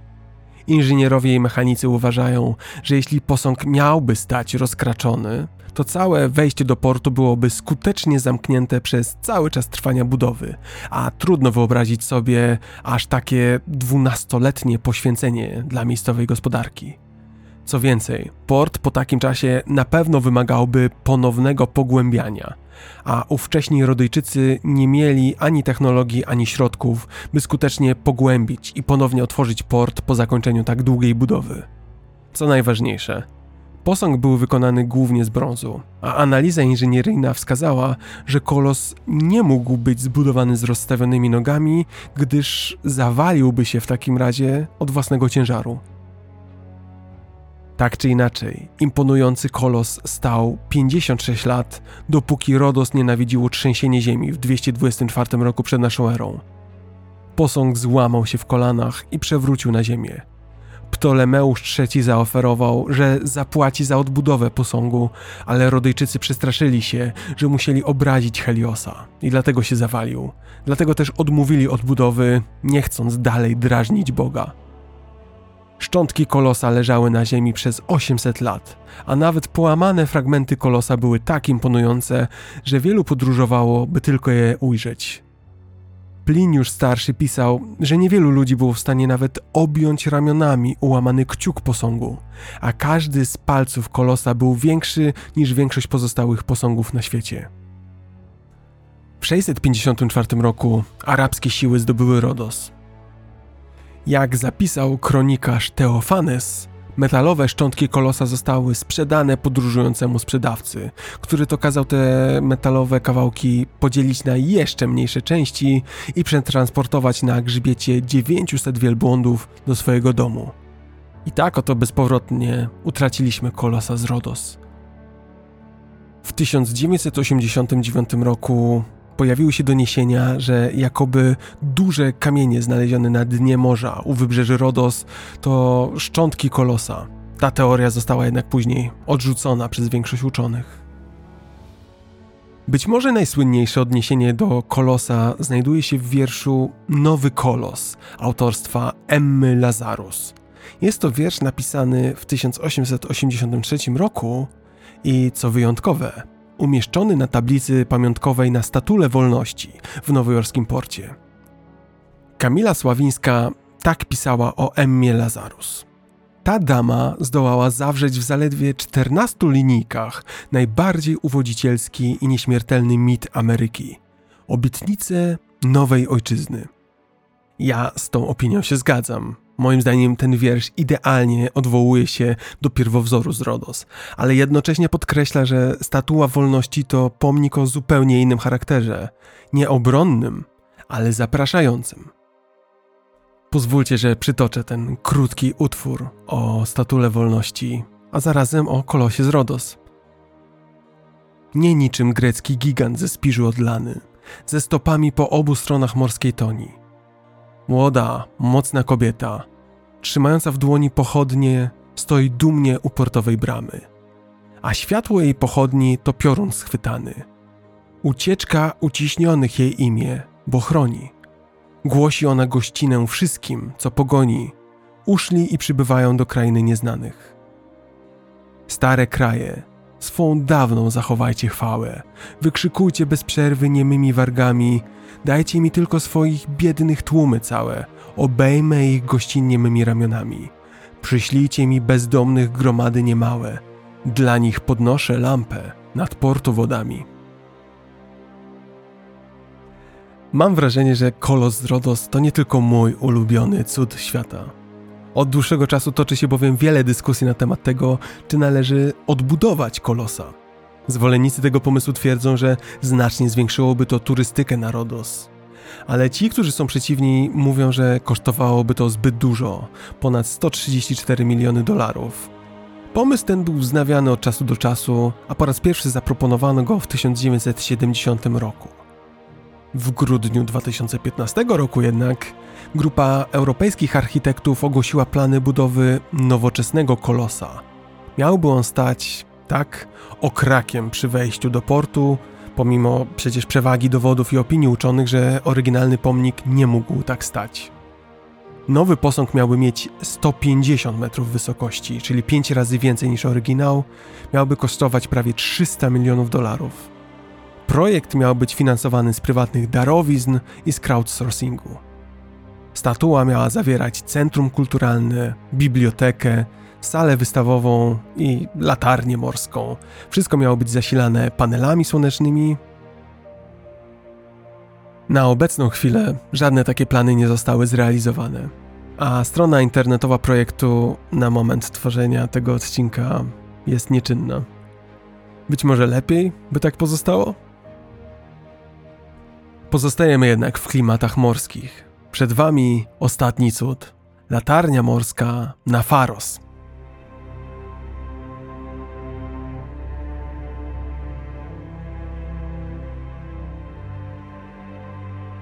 Pozwólcie, że zacznę od cytatu, który wyjaśni nam, dlaczego latarnia na Faros, czy też latarnia w Aleksandrii, była niezbędna. Oddaję głos greckiemu historykowi Diodorowi Sycylijskiemu. Podróż wśród wybrzeża Morza Śródziemnego jest niezwykle długa, a każde cumowanie jest szczególnie trudne.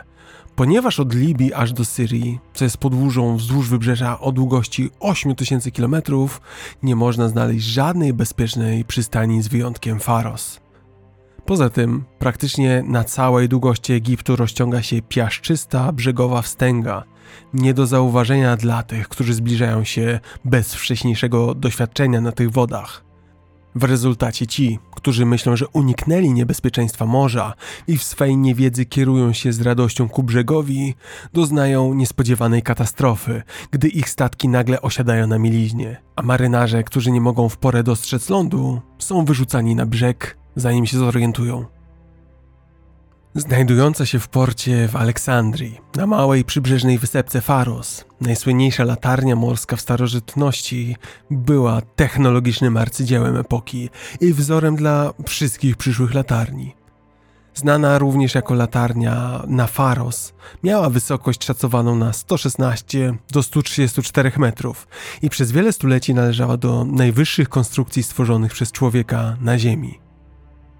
Jej wysokość to prawie trzykrotnie więcej niż dzisiejsze latarnie morskie. W owym czasie tylko Wielka Piramida w Gizie była wyższą konstrukcją stworzoną przez człowieka.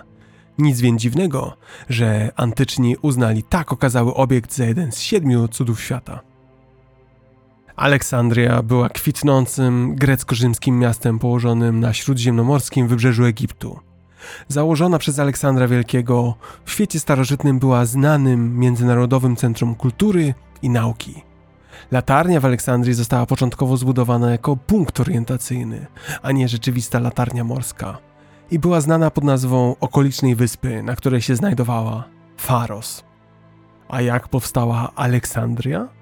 Grecki historyk i biograf Plutarch wspomina, że Aleksander, będąc tak urzeczonym Egiptem, postanowił założyć, cytuję, duże i ludne greckie miasto, które będzie nosić jego imię.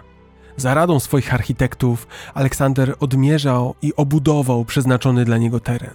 W nocy, gdy spał, doznał cudownego widzenia. Człowiek ze zmierzwionymi włosami i o czcigodnym wyglądzie stanął u jego boku i wyrecytował te wersety. Na rozległym morzu jest wyspa, przed Egiptem. Faros ją zwą ludzie. Faros to mała wyspa tuż przy wybrzeżu Aleksandrii. Z lądem łączył ją jedynie mały łącznik. Ponieważ egipskie wybrzeże jest bardzo płaskie i nie ma na nim też żadnych punktów orientacyjnych wykorzystywanych do nawigacji, to uznano, że konieczne jest umieszczenie jakiegoś znacznika przy ujściu aleksandryjskiego portu. Najpewniej wykorzystanie latarni, właśnie jako latarni morskiej, z ogniem i lustrami odbijającymi światło na szczycie, rozpoczęło się dopiero około I wieku przed naszą erą, podczas okresu rzymskiego. Przed tym czasem zaś Faros służyła wyłącznie jako nawigacyjny punkt orientacyjny, jako odznaczająca się na horyzoncie wysoka wieża. Niektóre opisy podają, że nad latarnią Faros znajdował się jeszcze ogromny posąg, prawdopodobnie przedstawiający Aleksandra Wielkiego. To jak zbudowano tak wielką latarnię morską? Przypominam, że była trzykrotnie wyższa niż nawet latarnie budowane w dzisiejszych czasach. Sam budynek latarni został zaprojektowany przez Sostratosa z Knidos w III wieku przed naszą erą.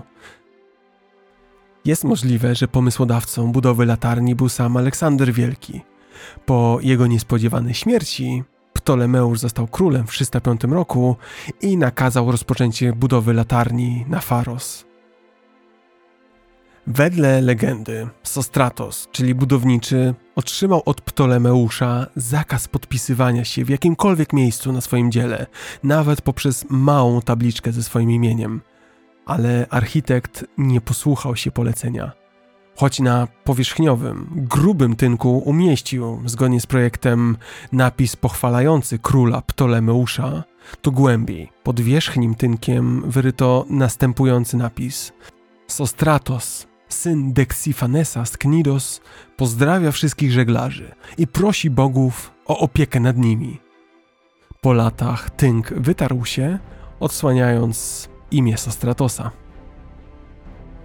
Legendy mówią, że promień światła z był tak potężny, że pozwalał na podpalanie statków wroga, zanim zdążyły one dotrzeć do brzegu. To mało prawdopodobne ze względu na stosunkowo niską jakość optyki i technologii w tamtym okresie. Z dużym prawdopodobieństwem szacuje się, że światło z latarni można jednak było zobaczyć nawet 50 km od brzegu. Potężna budowla z białego marmuru składała się w sumie z trzech części. Na fundamentach o wymiarach 30 na 30 metrów wznosił się zwężający się ku górze prostopadłościan o wysokości 70 metrów. Druga część latarni o wysokości ponad 30 metrów była zbudowana na podstawie ośmiokąta, a ostatnia, trzecia, była wysoka na 7 metrów i okrągła. Światło dzienne docierało do wnętrza wieży poprzez liczne okna. Wewnątrz prowadziły na szczyt spiralne schody. Łącznie budowla miała nawet 130 metrów, czyli tyle co 40-piętrowy wieżowiec. W najwyższej części latarni znajdowało się miejsce na ogromne ognisko rozpalane w nocy oraz na wielkie lustro odbijające światło widoczne w promieniu wspomnianych 50 km. W ciągu dnia sygnałem rozpoznawczym był dym rozpościerający się nad wieżą. Ściany faros wzmocniono, aby wytrzymały uderzenia fal. Użyto do tego stopionego ołowiu, w rezultacie budynek ten przetrwał najdłużej z siedmiu cudów, z wyjątkiem Wielkiej Piramidy w Egipcie. Latarnia stała nadal, gdy muzułmański podróżnik Ibn Jubair odwiedził miasto w 1183 roku. Powiedział on o niej, że opisanie jej wypada blado, oczy nie są w stanie jej pojąć, a słowa są nieodpowiednie. Tak ogromne jest to widowisko. W czasach Ibn Jubaira na szczycie budynku zamiast latarni znajdował się meczet, zbudowany prawdopodobnie przez sułtana. Niestety, wieża latarni została poważnie uszkodzona przez dwa trzęsienia ziemi na początku XIV wieku. Do tego stopnia, że arabski podróżnik Ibn Batuta donosił, że nie jest już w stanie wejść do ruin latarni.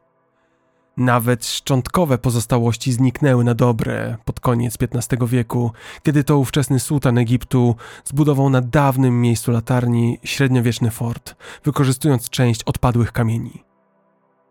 Pozostałości Faros zostały wkomponowane w muru stojącego do dziś fortu Kite Bay i są wyraźnie widoczne ze względu na ich nadmierne rozmiary w porównaniu do pozostałych części budulcowych tego fortu.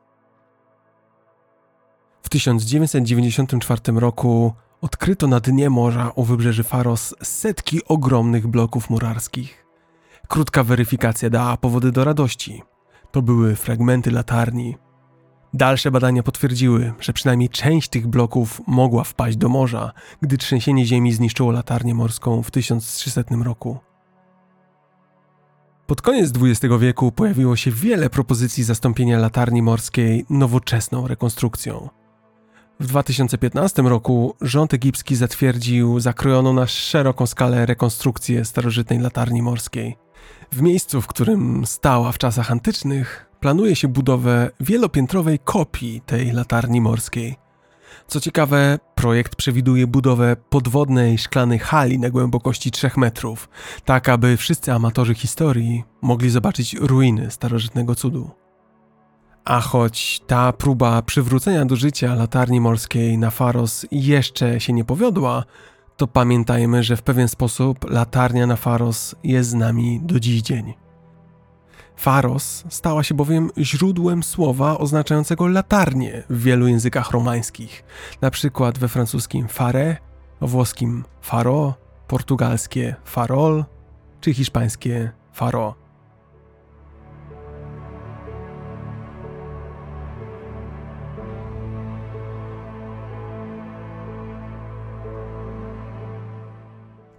Czy można stworzyć nową listę siedmiu cudów świata, mając pełną dowolność, mogąc wpisać w nią dowolną rzecz?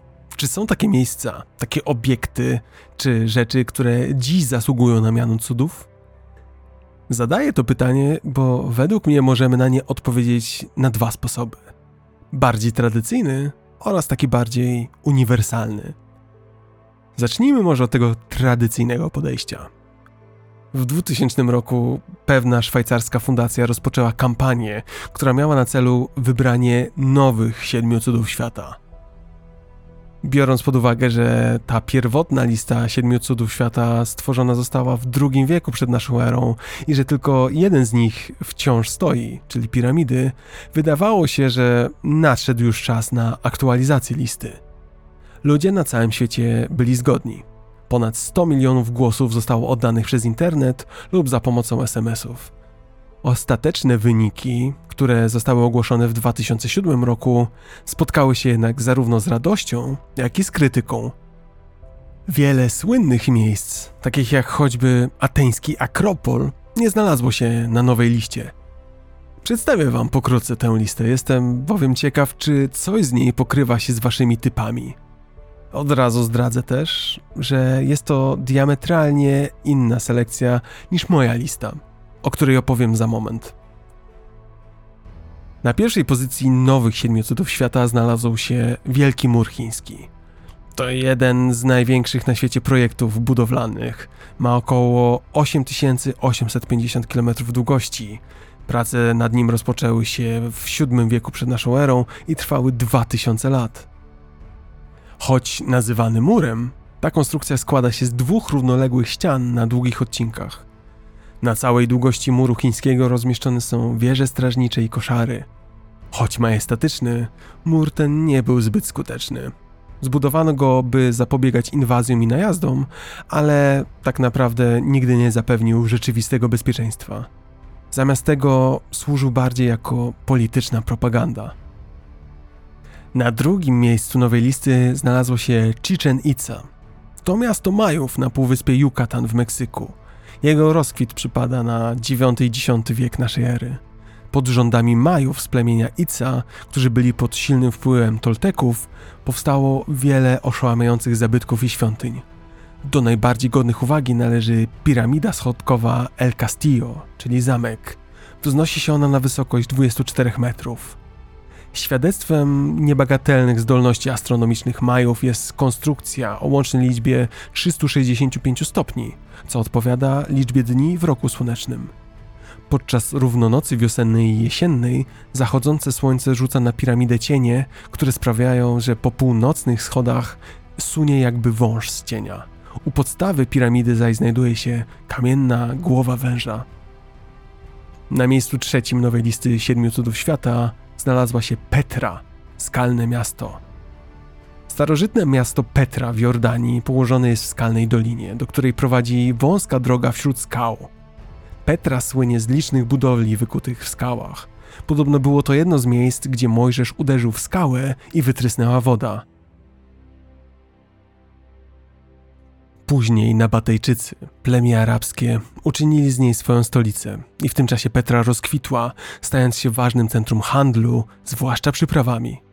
Nabatejczycy, zdolni rzeźbiarze, wykuwali w piaskowcu domy mieszkalne, świątynie i grobowce, a te zmieniały kolor pod wpływem zmieniającego się słońca. W Petrze znajdował się też system wodny, który umożliwiał powstawanie bujnych ogrodów i upraw. W czasach świetności to skalne miasto liczyło 30 tysięcy mieszkańców. Zaczęło jednak podupadać, gdy zmieniły się szlaki handlowe. Duże trzęsienie ziemi w połowie IV wieku i kolejne w połowie VI spowodowały, że Petra została stopniowo opuszczona. Choć odkryta ponownie w 1912 roku, była w dużej mierze ignorowana przez archeologów aż do końca XX wieku, a wiele pytań na temat tego skalnego miasta do dziś pozostaje nierozwikłanych. Na miejscu czwartym Machu Picchu. To miasto Inków w pobliżu Cusco w Peru.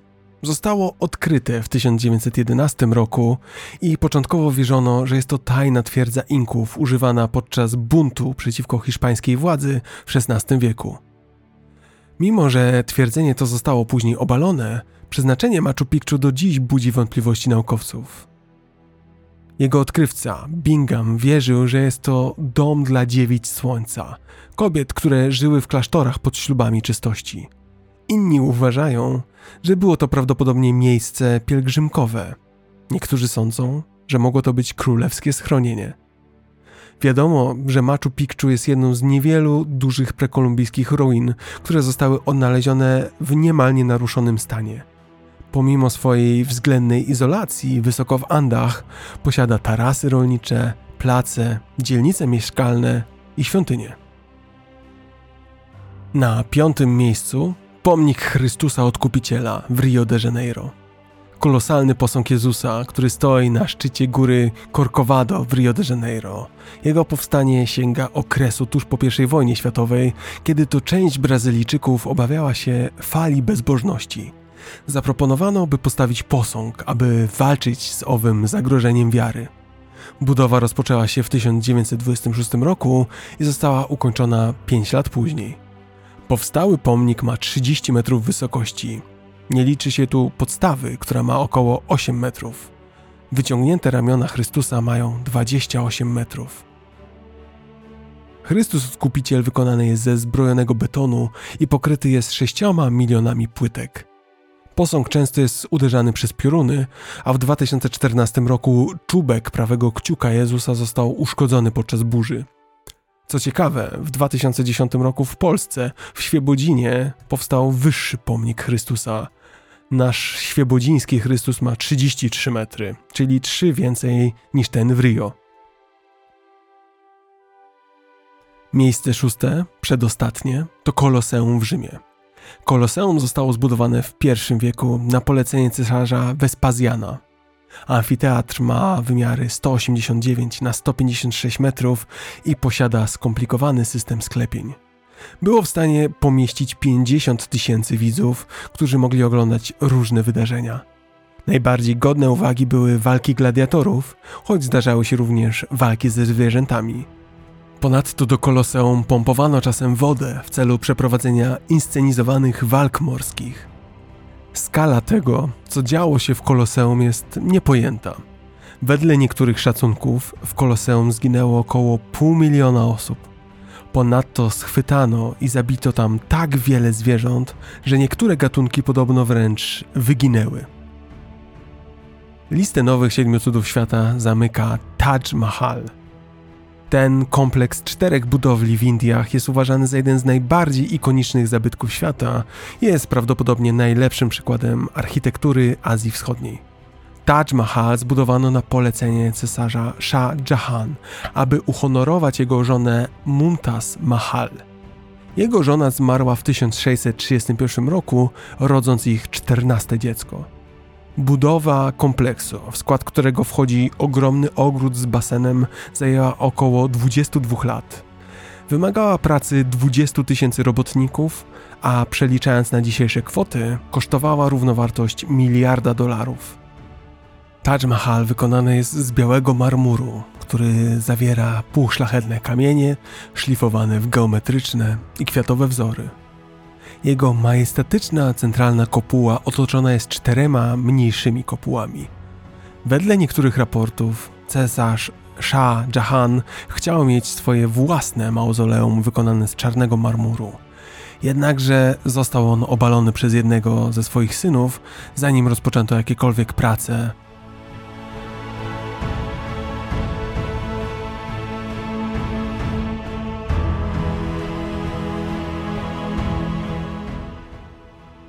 Tak wygląda owa nowa lista siedmiu cudów świata. I wiecie co? Mam pewien problem z takim podejściem, z takim dobieraniem coraz to nowszych cudów. Bo przecież możemy wymyślać raz po raz nowe i nowe miejsca, które kwalifikować się będą do listy cudów świata, a za jakiś czas ta lista będzie już nieaktualna. Dziś na przykład zapewne wpisalibyśmy Burcz Khalifa jako jeden z cudów świata, a być może za 10 czy 20 lat powstanie inny wieżowiec, piękniejszy, wyższy. To właśnie problem z takimi aktualizowanymi listami cudów, że są zbyt doczesne. Dlatego mam inną propozycję. Pomyślmy o cudach świata, które są uniwersalne o cudach, które były obecne tysiące lat temu i które z dużą dozą prawdopodobieństwa będą z nami wciąż za setki lat. Zapraszam Was do takiej zabawy. Jeśli macie ochotę, podzielcie się swoimi cudami świata w komentarzach albo napiszcie do mnie na Twitterze czy Instagramie. Przed Wami zaś moje typy uniwersalnych siedmiu cudów świata –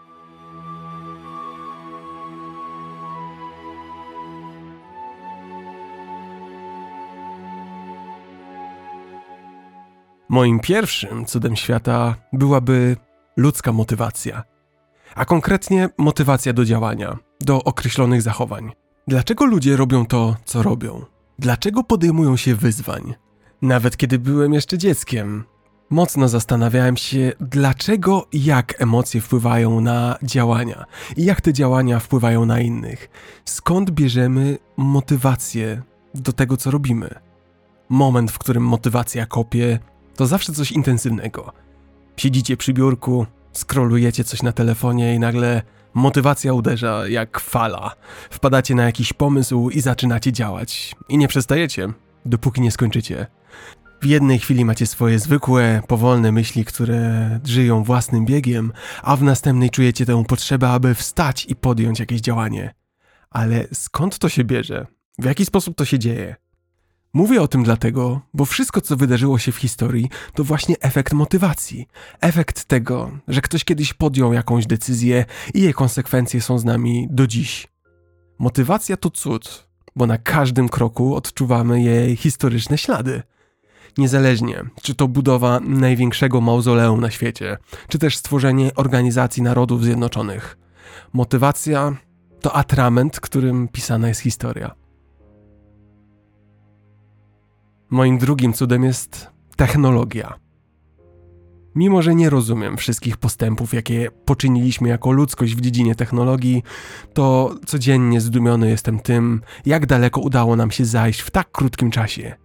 Mimo, że poprawiamy się od wieków, to nie widać, abyśmy mieli przestać się rozwijać. I to jest piękne niezależnie czy mowa o przetwórstwie ropy naftowej, fotografii, komputerze, militariach czy o medycynie. Technologia każdego dnia sprawia, że świat od wieków tak szybko pędzi naprzód. Technologia to jednak cud niebezpieczny.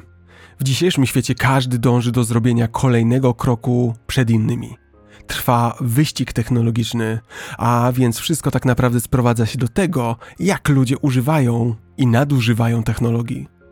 Technologia nadal się będzie rozwijać, ponieważ w naszej naturze jest, aby się poprawiać, aby być lepszymi, doskonalszymi. Ale jednocześnie rozwój technologii sprawia, że możemy dosłownie sięgać nieba, ale też możemy ostać się jako jedyni żywi, którzy to niebo jeszcze widzą. Moim trzecim cudem jest porażka. Co za ciekawe narzędzie do odkryć porażka to dla mnie niesamowite, jak porażki mogą tworzyć postęp. Zwłaszcza, że porażka przecież zawsze jest niezamierzona. W rzeczywistości porażka popchnęła ludzkość do przodu o wiele bardziej niż sukcesy. Porażki w życiu pomagają budować odporność. Im więcej ponosimy porażek, tym bardziej stajemy się odporni i tym bardziej oczekujemy sukcesu. Jeśli myślimy, że uda nam się osiągnąć sukces przy pierwszej próbie, to z pewnością porażka będzie dużo bardziej bolesna. I teraz pomyślcie sobie, ile osób musiało próbować opłynąć świat dookoła, ile porażek temu towarzyszyło. Dziś pamiętamy Magellana jako tego pierwszego, ale nie byłoby Magellana, gdyby nie te tysiące, a może i setki tysięcy porażek wszystkich śmiałków przed nim. Moim czwartym cudem jest język. Socjologowie mówią, że gdy człowiek zaczął grupować się w społeczeństwa, a nie tylko w małe plemiona, pojawiła się potrzeba jakiegoś sposobu komunikowania się ze sobą. Zaczęto robić to za pomocą słów, na którzy wszyscy się zgodzili. Nazwano to językiem. Język to sposób na przekazanie myśli i na zrozumienie jej przez inną osobę. To właśnie poprzez język komunikujemy się ze światem, określamy naszą tożsamość, uczymy się, bronimy naszych praw i uczestniczymy we wszystkich aspektach życia społecznego, żeby wymienić tylko kilka z jego zastosowań. Poprzez język ludzie pielęgnują swoją historię, zwyczaje i tradycje, pamięć, sposoby myślenia, ale też swoją kulturę. Używają również go do budowania swojej przyszłości. Język ma zasadnicze znaczenie w dziedzinie ochrony praw człowieka, rządów, budowania pokoju, pojednania i zrównoważonego rozwoju. Język to od zawsze budulec historii. Moim piątym cudem jest literatura. Literatura to lustro, w którym ludzie przeglądają się w świecie, w sobie i w historii. Literatura może pokazać nam, kim byliśmy, kim jesteśmy i kim możemy się stać. Nieważne jak bardzo czujecie się niezrozumiani, nieważne jak bardzo jesteście samotni, Gwarantuję, że jest gdzieś tam pisarz, z którym poczujecie pokrewieństwo i w którego literaturze zatopicie się na długie godziny.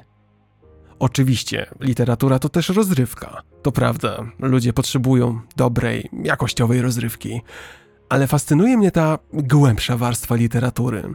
Jej natura, sposób w jaki wprowadza nas w umysł innej osoby, jej myśli, jej spostrzeżenia. I właśnie z tego powodu, z tego połączenia umysłu z umysłem, literatura uczy nas empatii. Jeśli książka jest wciągająca, to nie sposób nie wczuć się zarówno w myśli pisarza, jak i uczucia jego bohaterów. Literatura to sztuka, która angażuje nas w niektóre z najlepszych aspektów człowieczeństwa. Jak to się ma do historii? Słowo pisane to jedna z najważniejszych rzeczy, jakie mamy, aby komunikować się w ramach globalnej społeczności. Bez słowa pisanego jest całkiem możliwe, że nie mielibyśmy prawie żadnej empatii dla ludzi spoza naszego codziennego poznawania, spoza naszego codziennego kręgu kulturowego. Po prostu byśmy ich nie rozumieli. Moglibyśmy nawet postrzegać ludzi, których nie znamy, jako nie ludzi.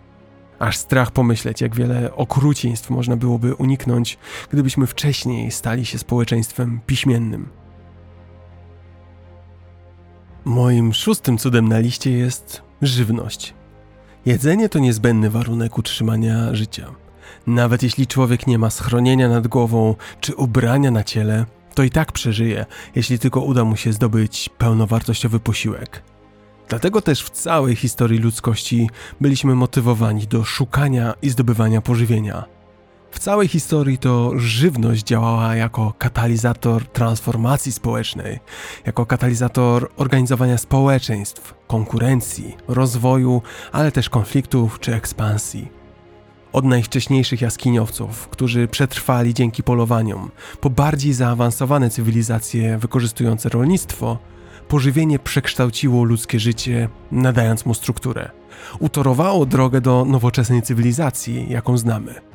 Z jaskiń przenieśliśmy się na żyzne ziemię w pobliżu wód. Zakładając pierwsze uprawy, ludzie zwiększyli swoje szanse na przeżycie kilkokrotnie. To zaś przyczyniło się do powstawania cywilizacji, jaką znamy dziś. Dzięki jedzeniu powstawały rodziny i całe struktury społeczne. Historycznie patrząc, struktura polityczna, ekonomiczna i religijna opierały się na produkcji i dystrybucji żywności. Rozwój rolnictwa i magazynowanie nadwyżek żywności doprowadziły do centralizacji politycznej. Żywność stała się środkiem płatniczym i podatkowym. Uczty stały się sposobem na demonstrowanie statusu i zdobywanie wpływów. W całej starożytnej historii, przed wynalezieniem pieniędzy, to żywność była bogactwem, a kontrola nad żywnością władzą. Ale żywność stanowiła też podstawę najwcześniejszych form religii i praktyk religijnych. Najwcześniejsi pogańscy i hinduscy bogowie byli bezpośrednio odpowiedzialni za produkcję żywności. Władali oni ziemią, rzekami i deszczem. Większość praktyk i wydarzeń religijnych koncentrowała się na terminach siewu czy zbiorów. W późniejszych praktykach religijnych najlepsze kawałki mięsa były ofiarowane bogom, a pierwsze zbiory były poświęcane bóstwom. Gdy na całym świecie pojawiły się cywilizacje, to jedzenie pomagało je połączyć. Wczesne podróże i odkrycia nowego świata odbywały się w poszukiwaniu żywności, a szlaki handlowe działały jako międzynarodowe kanały komunikacyjne, które wymieniały już nie tylko żywność, ale także idee naukowe, kulturowe i religijne. W bardziej nowoczesnych cywilizacjach jedzenie służyło jako największa przyjemność dla istot ludzkich. Większość naszych uroczystości do dzisiaj koncentruje się przecież na dobrym jedzeniu. I jest duża szansa, że tak już zostanie. Dopóki nie zmieni się diametralnie biologia człowieka, dopóty żywność będzie nierozerwalnym aspektem wszystkich naszych przyszłych dziejów. Moim siódmym, ostatnim i osobiście najważniejszym dla mnie cudem jest muzyka. Muzyka była z nami zawsze. Człowiek nie musiał jeszcze znać języka, nie musiał umieć pisać, ale już tysiące lat temu potrafił wyrazić swoje najgłębsze emocje. Wyobraźcie sobie pierwotne śpiewy, towarzyszące grzebaniu zmarłego tragicznie na polowaniu człowieka z jaskiń, wznoszone przez jego załamanych bliskich. A teraz wyobraźcie sobie kołysankę młodej matki, która właśnie w jaskini urodziła swoje pierwsze dziecko, tuli je, uspokaja jego płacz i instynktownie nuci kojącą melodię. Oni wszyscy mogli nie znać jeszcze słów ani języków, ale ich emocje, to co przeżywali, z pewnością były zawarte w muzyce, która wypływała z ich serc. Język to tak naprawdę tylko zaawansowana forma muzyki, a właściwie śpiewu. Od początku dziejów muzyka towarzyszy nam na każdym kroku. Muzyka już dawno temu używana była do celebrowania i upamiętniania dziejów. Władcy mieli muzyków, którzy na ich rozkaz układali melodie i pieśni, w których zawierano historie podbojów, wzniosłe politycznie deklaracje i opowieści o minionych zwycięstwach. Muzyka była tworzona do śpiewania przy wieczerzy, podczas uroczystości, na ślubach, pogrzebach, urodzinach, do wspominania bohaterów, do przekazywania opowieści o wojnie, ale też do zalecania się do kogoś. Muzyka pozwalała czcić istoty wyższe. Muzyka była centralną częścią religii pogańskich, judaizmu, islamu i chrześcijaństwa. Niezależnie w jakim kręgu kulturowym, wszędzie śpiewano pieśni pochwalne swoim bóstwom. Muzyka zawsze była uniwersalna. Uniwersalna politycznie, religijnie i kulturowo zawsze pełniła zarówno role sakralne, jak i świeckie. Niektórzy podchodzą do muzyki bardzo technicznie, inni podchodzą do niej intelektualnie, jeszcze inni duchowo lub emocjonalnie. Niezależnie zaś, czy tysiące lat temu, czy też dziś, muzyka była i jest uwolnieniem, przyjemnością. Dlatego myślę, że nie ma bardziej uniwersalnego cudu niż muzyka. Dlaczego? Bo choć muzyka dla każdego oznacza coś innego, to zarazem dla każdego z nas jest równie ważna. A co oznacza dla mnie? Ja lubię sobie myśleć, że muzyka to tło do historii, które wszyscy piszemy każdego dnia.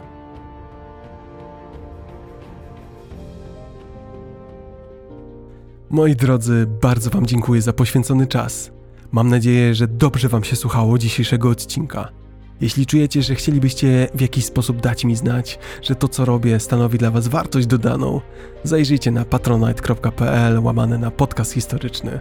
Dzięki temu dołożycie cegiełkę do mojego jednoosobowego projektu, do podcastu historycznego.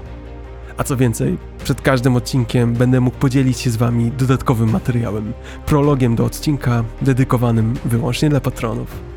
Byłoby też super, gdybyście podrzucili ten podcast komuś znajomemu, komuś, kto lubi słuchać o historii. A na koniec, w wolnej chwili wejdźcie proszę na YouTube i zostawcie komentarz oraz subskrypcję. Dzięki temu jest szansa, że ten podcast zostanie polecony komuś, kto jeszcze go nie zna. I tym samym coraz więcej z nas będzie pasjonować się historią. A tymczasem do usłyszenia, dobrego dnia, cześć!